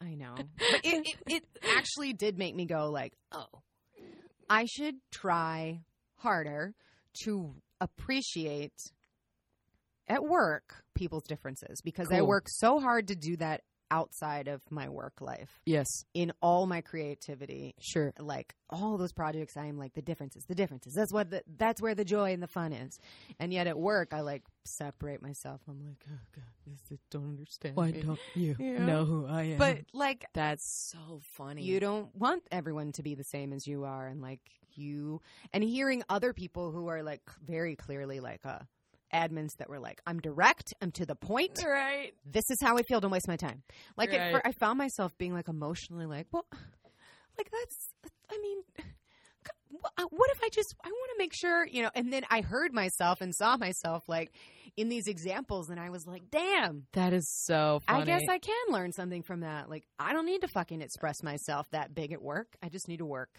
That's so funny. So I guess that makes me think that's helpful for me being efficient at work. But I, there is still something in me that's just like, I'm not going to change who I am. right. You That's know, like, but why am I like that? Uh, Yeah. um, do you think there's? Oh, do you know your Myers Briggs type? yeah, E ENFP, extrovert, mm, intuitive, Mm-hmm. Feeling. feeling, and perceiving. So What are you? when I took it in high school, Yeah. I was an ENTP, Okay. The T is thinking, versus feeling. yes. and I think that is my like most borderline trait. Mhm. Like I think I think that's the like big teeter totter in Mhm. my brain is like whether I think about something rationally or I feel it with like every emotion I can. You know what I mean? So it's so I had a feeling that we would be pretty similar personality yeah, yeah, yeah, types. And I do think it's really accurate. Like it's Yeah. but I think it there. I think scientist does fall within like an ENTP mm-hmm. versus an ENFP is probably more Yeah. of a like creative collaborator. Sure, sure. you know what I mean?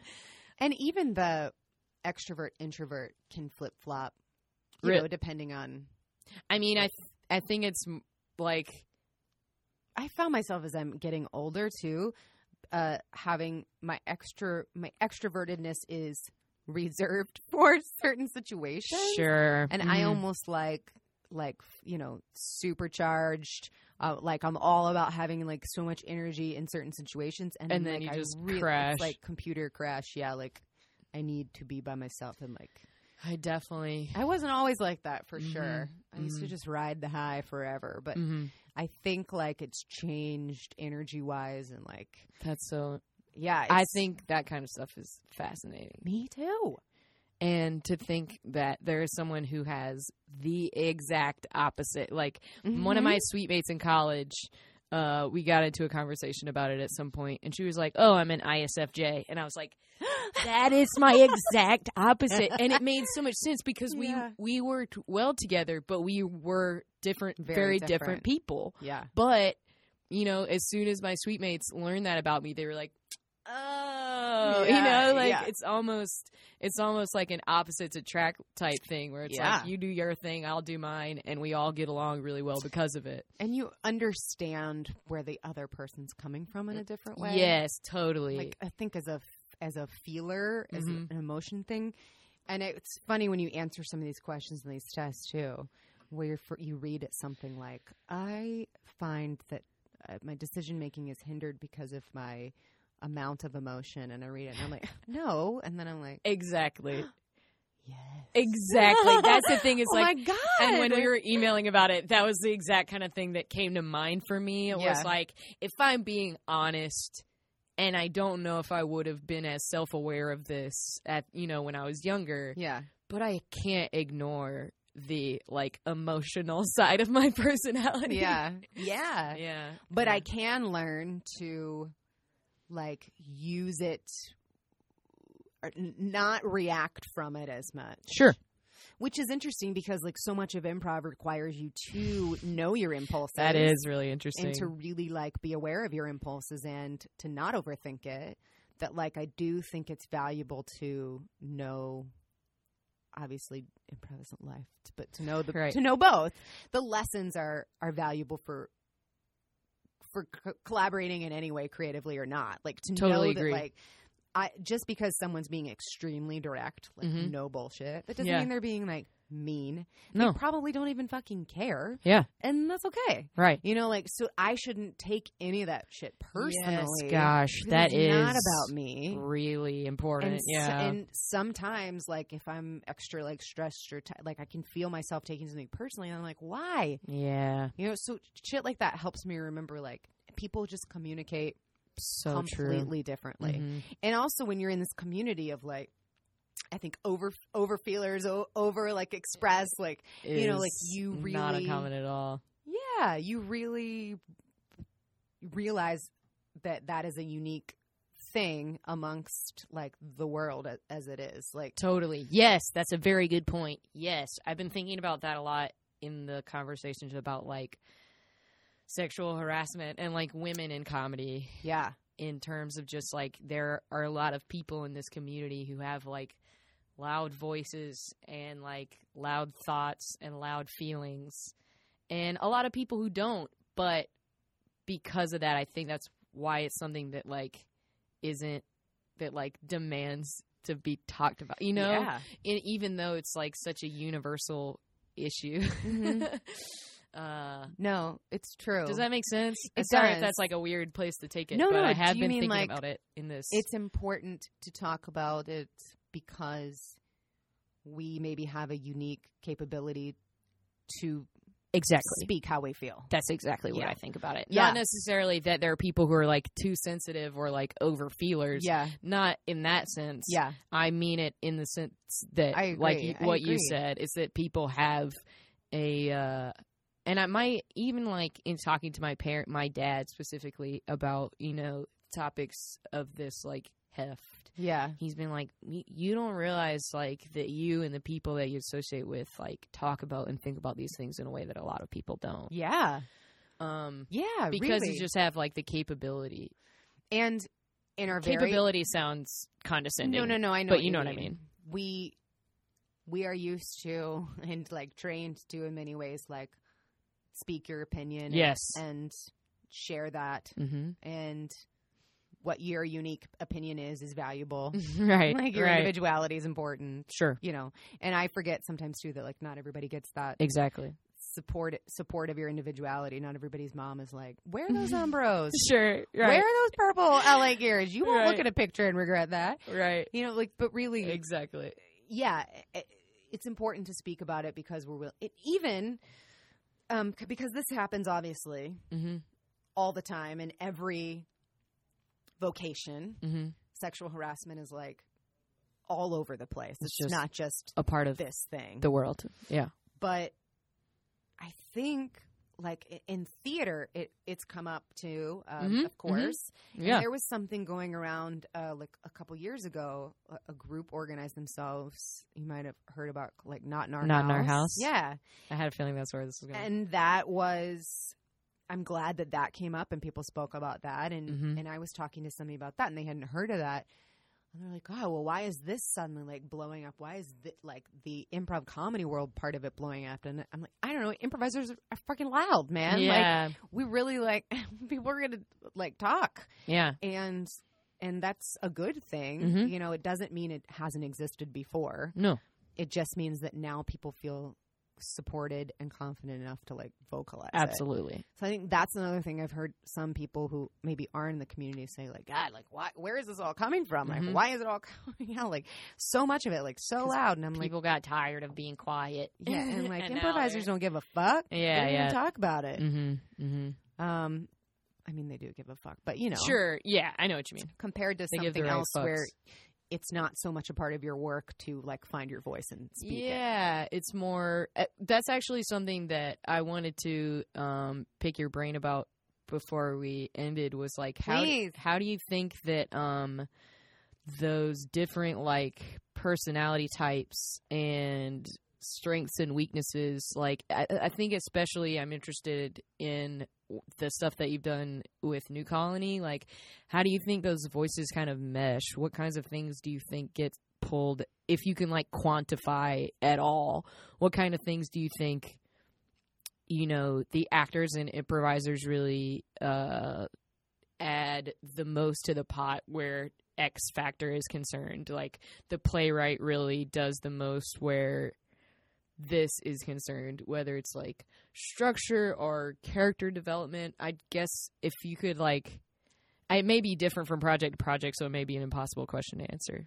Where the differences What kinds of produce unique yeah results? Yeah, I guess that's a good way to put it. Um, or like, where? What do you think people's strengths are the most? Like, what do you think?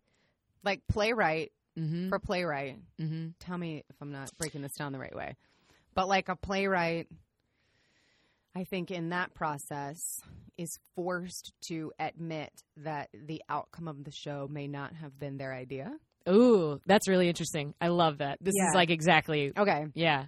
Uh, they are also have to be open to the fact that the, the yeah that there will be unexpected turns in Cool. what they think is going to happen Mm-hmm. Because So- they may have a concept for where it's going, but when they're collaborating with actors, they Mhm. may take it in a totally kind of like as an improviser. Yeah. Yeah. So if you're someone that wants like all of the glory of owning the whole thing, like that's not going to happen if you're Cool. collaborating. Cool. It just isn't.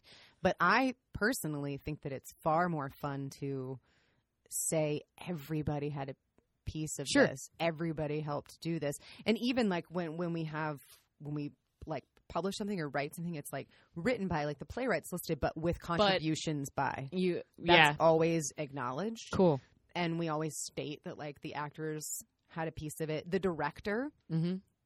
can also influence what happens in the story. Mm-hmm. Can it influence the playwright in that way too. The director can guide things in new directions and say, "Well, this is really working for us, but this is really problematic. Cool. So let's try. Let's just try That's so cool. to put these characters together or this situation on it." Do and you then still workshop happens. scripts after, like, Yeah, once yeah, things yeah. get scripted, There you bring them back, and it's like, much back ooh, we forth. need to figure work Shit that has part changed until opening up That until opening cool. night. That's really cool. which is at first alarming and does make you feel like completely like chaotically on edge to a certain point but but it's great because what what happens is that every performance is fresh every performance feels like we could fall into some territory that we haven't before Even though it's all we encourage supposed to be stuff to be improvised uh, but in a very contained way this is what i mean like there is a script and the goal is to get to a script Sure. it is not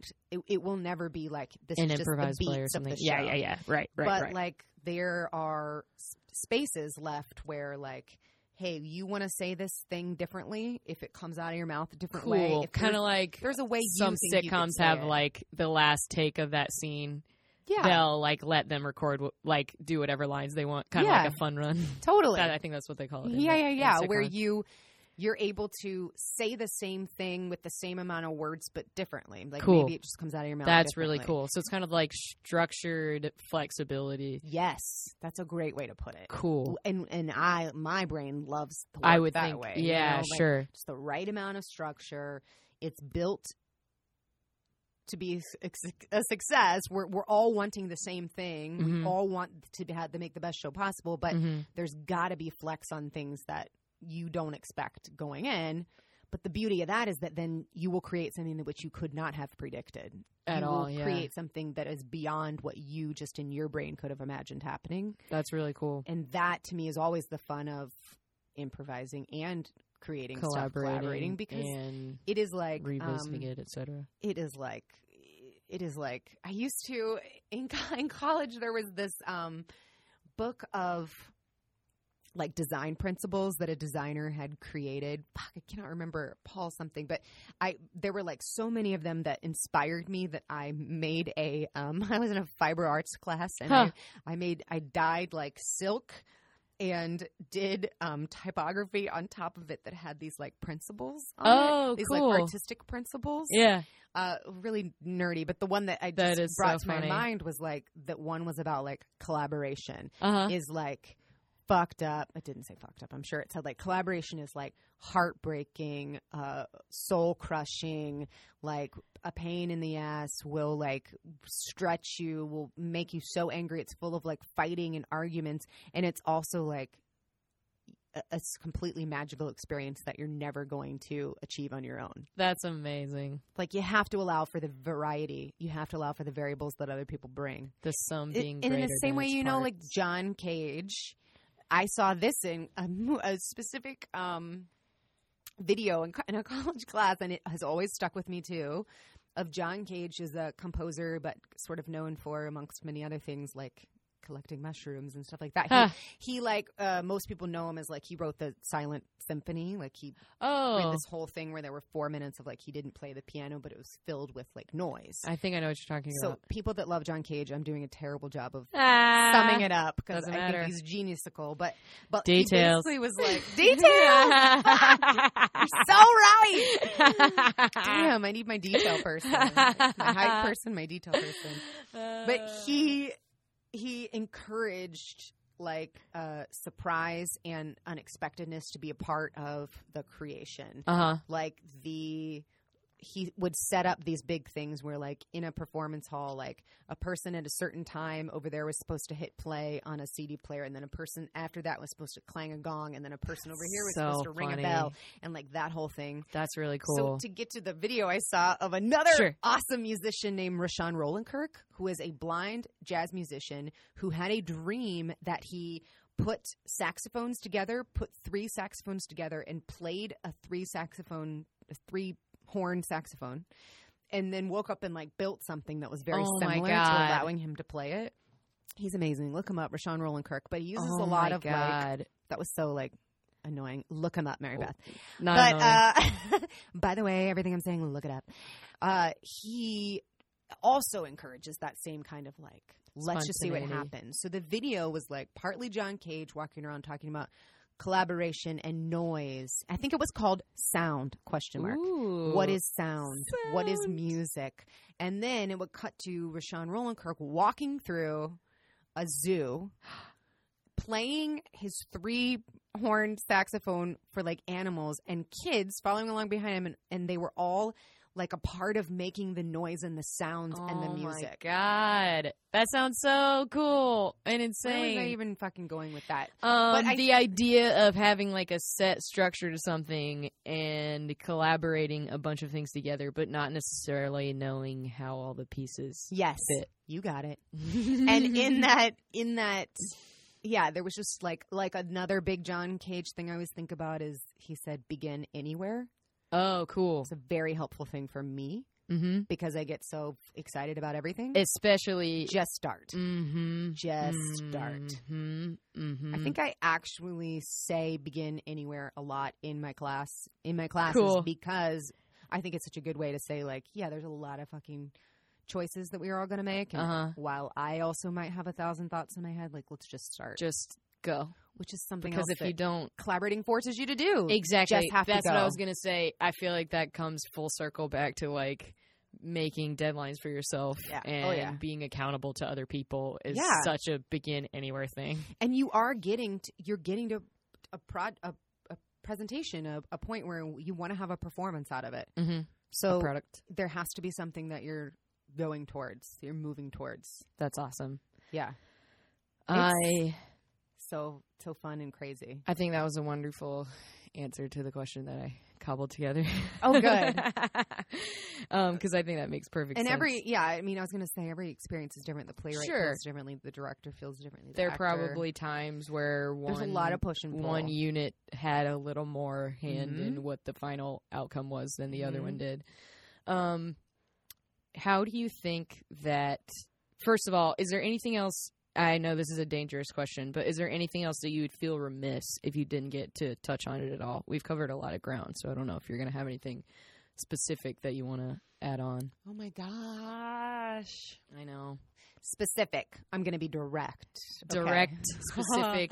this I love when this is like one detail that someone detail that someone like forgot that they thought. I mean, even that you know this John Cage stuff might have existed as something like that. Yeah. where you were like, oh, I remember being really inspired by this. Yeah. you know, when I started thinking about creative collaboration or whatever it is. Well, I definitely also think my personality, talked Mhm. about that, Mm-hmm. finding ways that I can as a like as a creative person produce things I want to create and produce, make things, Mm-hmm. have a, a product. Mhm. How I can with my personality succeed in that. Like my energy is always a big part of that. My like my I always have like a thousand things going through my head. And I don't know, like it, it hasn't always been like perfectly easy either. Like there's a lot of like anxiety and like frustration and Yeah. like fear and all of it too. Sure. But I think that also is something that keeps me wanting to do it because like I just don't want to be afraid of anything. This is such a great. This dovetails really nicely into what I usually ask is the last question, which is like, how do you think that creative collaboration has affected your life creatively Look at and overall? Um As you were talking, I was like, well, this just really starts to, if not answers this last question. I don't want to be afraid of I mean, I, it's impossible to not be afraid of anything. yeah, Fear geez. is such a normal part and healthy part of like us as human beings. But sure. I don't want to not do something because of a fear that like I'll fail or a Sure. fear that I won't be good at it Sure. because I have to do things that I'm not going to be good at in life. That's the nature of life. Especially if you ever actually want to be good at them. yeah, yeah. Um, and it keeps me open, which is something that I think is just important to Yes. me personally. I Mhm. just want to stay open because, you know, the trite saying of like the only thing um, that stays the same as change, or Sure. like, you know. But really, like that is something I want to be. I want to be able to like go with the ups and downs and like the peaks and valleys Mm-hmm. of life, like because it is gonna be both, and I value and appreciate the all of it. Mhm. So for me, I just don't want to be. I don't want to. I I want to keep myself like actively, joyfully, like adventurously challenging myself Cool. because I just don't want to fit into any sort of norm, and I and I want to be different, and you know, like I want to be able to be comfortable being that weirdo, and not feel like I have to like change it. But also, I I know that there's something bigger, like beyond me, Sure. so I need to, Especially if you do want to make all that true, yeah. That it almost has to involve things outside of you. You know what I mean? I mean, thankfully. yeah, otherwise we'd just be like all of us sitting in our apartments alone Yeah. trying to create things and they'd be like way more of a bummer than they are Why? with other people. Why am I not doing that? yeah, just like driving yourself crazy. Why is it this a masterpiece? Man, this has been so great. So fun. Is that all? I didn't want to. I didn't mean to like cut you off or end your thought. you didn't. I thought that was a really nice uh ending Perfect. thought I just love to be this. challenged by other people and to keep you on your toes and I love that you do this every week too. it's my joy. It's so much fun. A I've- great structure that keeps constant change, but built in. I'm just furiously nodding because it's it would be impossible for there to be for it to have existed for as long as it has without it changing. I mean, it changes from guest to guest. Oh, yeah. you know, like sometimes I get into stretches where I'm just like, uh, I feel like I'm being an asshole right now. Like I'll listen Yeah. back to one and be like, "Ugh, I think I was talking way too much during this. Yeah. Or then I'll listen back to one and go like, "Uh, I could have, you know, asked better questions, but I always get to have a really interesting conversation with a really interesting person, and then That is every once in a while someone that's so valuable. tells like, me that they've down. heard it, and I'm like, Yeah. that's so cool. I like it's so fulfilling that I don't necessarily need that. So then when it happens, it always pleasantly surprises me. Yeah. I think it's nice to take the time to like actually be able to talk to somebody without like I'm on the way to this, I'm going to rehearsal, For or have a sure. show. Like I'm yeah. I never. I always. of that. Oh, absolutely. Or like getting out of a show and it that being you know the only time you might see that person. Yeah. Uh, but what was I about to say? So I Oh, love it. I try. Catalog them. I try really hard to not like schedule them when I have something before or after, so that Mhm. I'm not like rushed Pressed. to, yeah. to to get out of there. I like being able to let everybody have their I fun. mean, this is so fun. Thanks, man. I'll see you next week. I would gladly talk to you. I'll, I'll I just signed on as your co-host. fool you into. I'm gonna just start showing up. Just be like, uh, Meg, I swear I'm going to record this and release it as a podcast. Do you want to just like meet me at a coffee shop? no, no, no. I, I want the podcast part. I want to keep talking. um, thank you so much. Thank you for having me. I love you, and I mean that. I love you too. MBS. Flaming red, flaming red, flaming red, red, flaming red, flaming. Walking in my red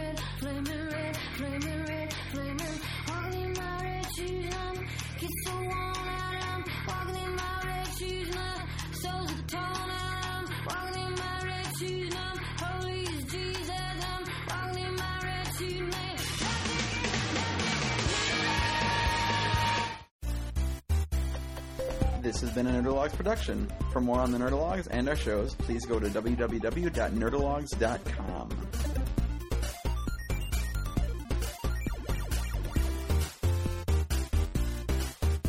Thank you, all, thank you. All. I am GrabBot23548X.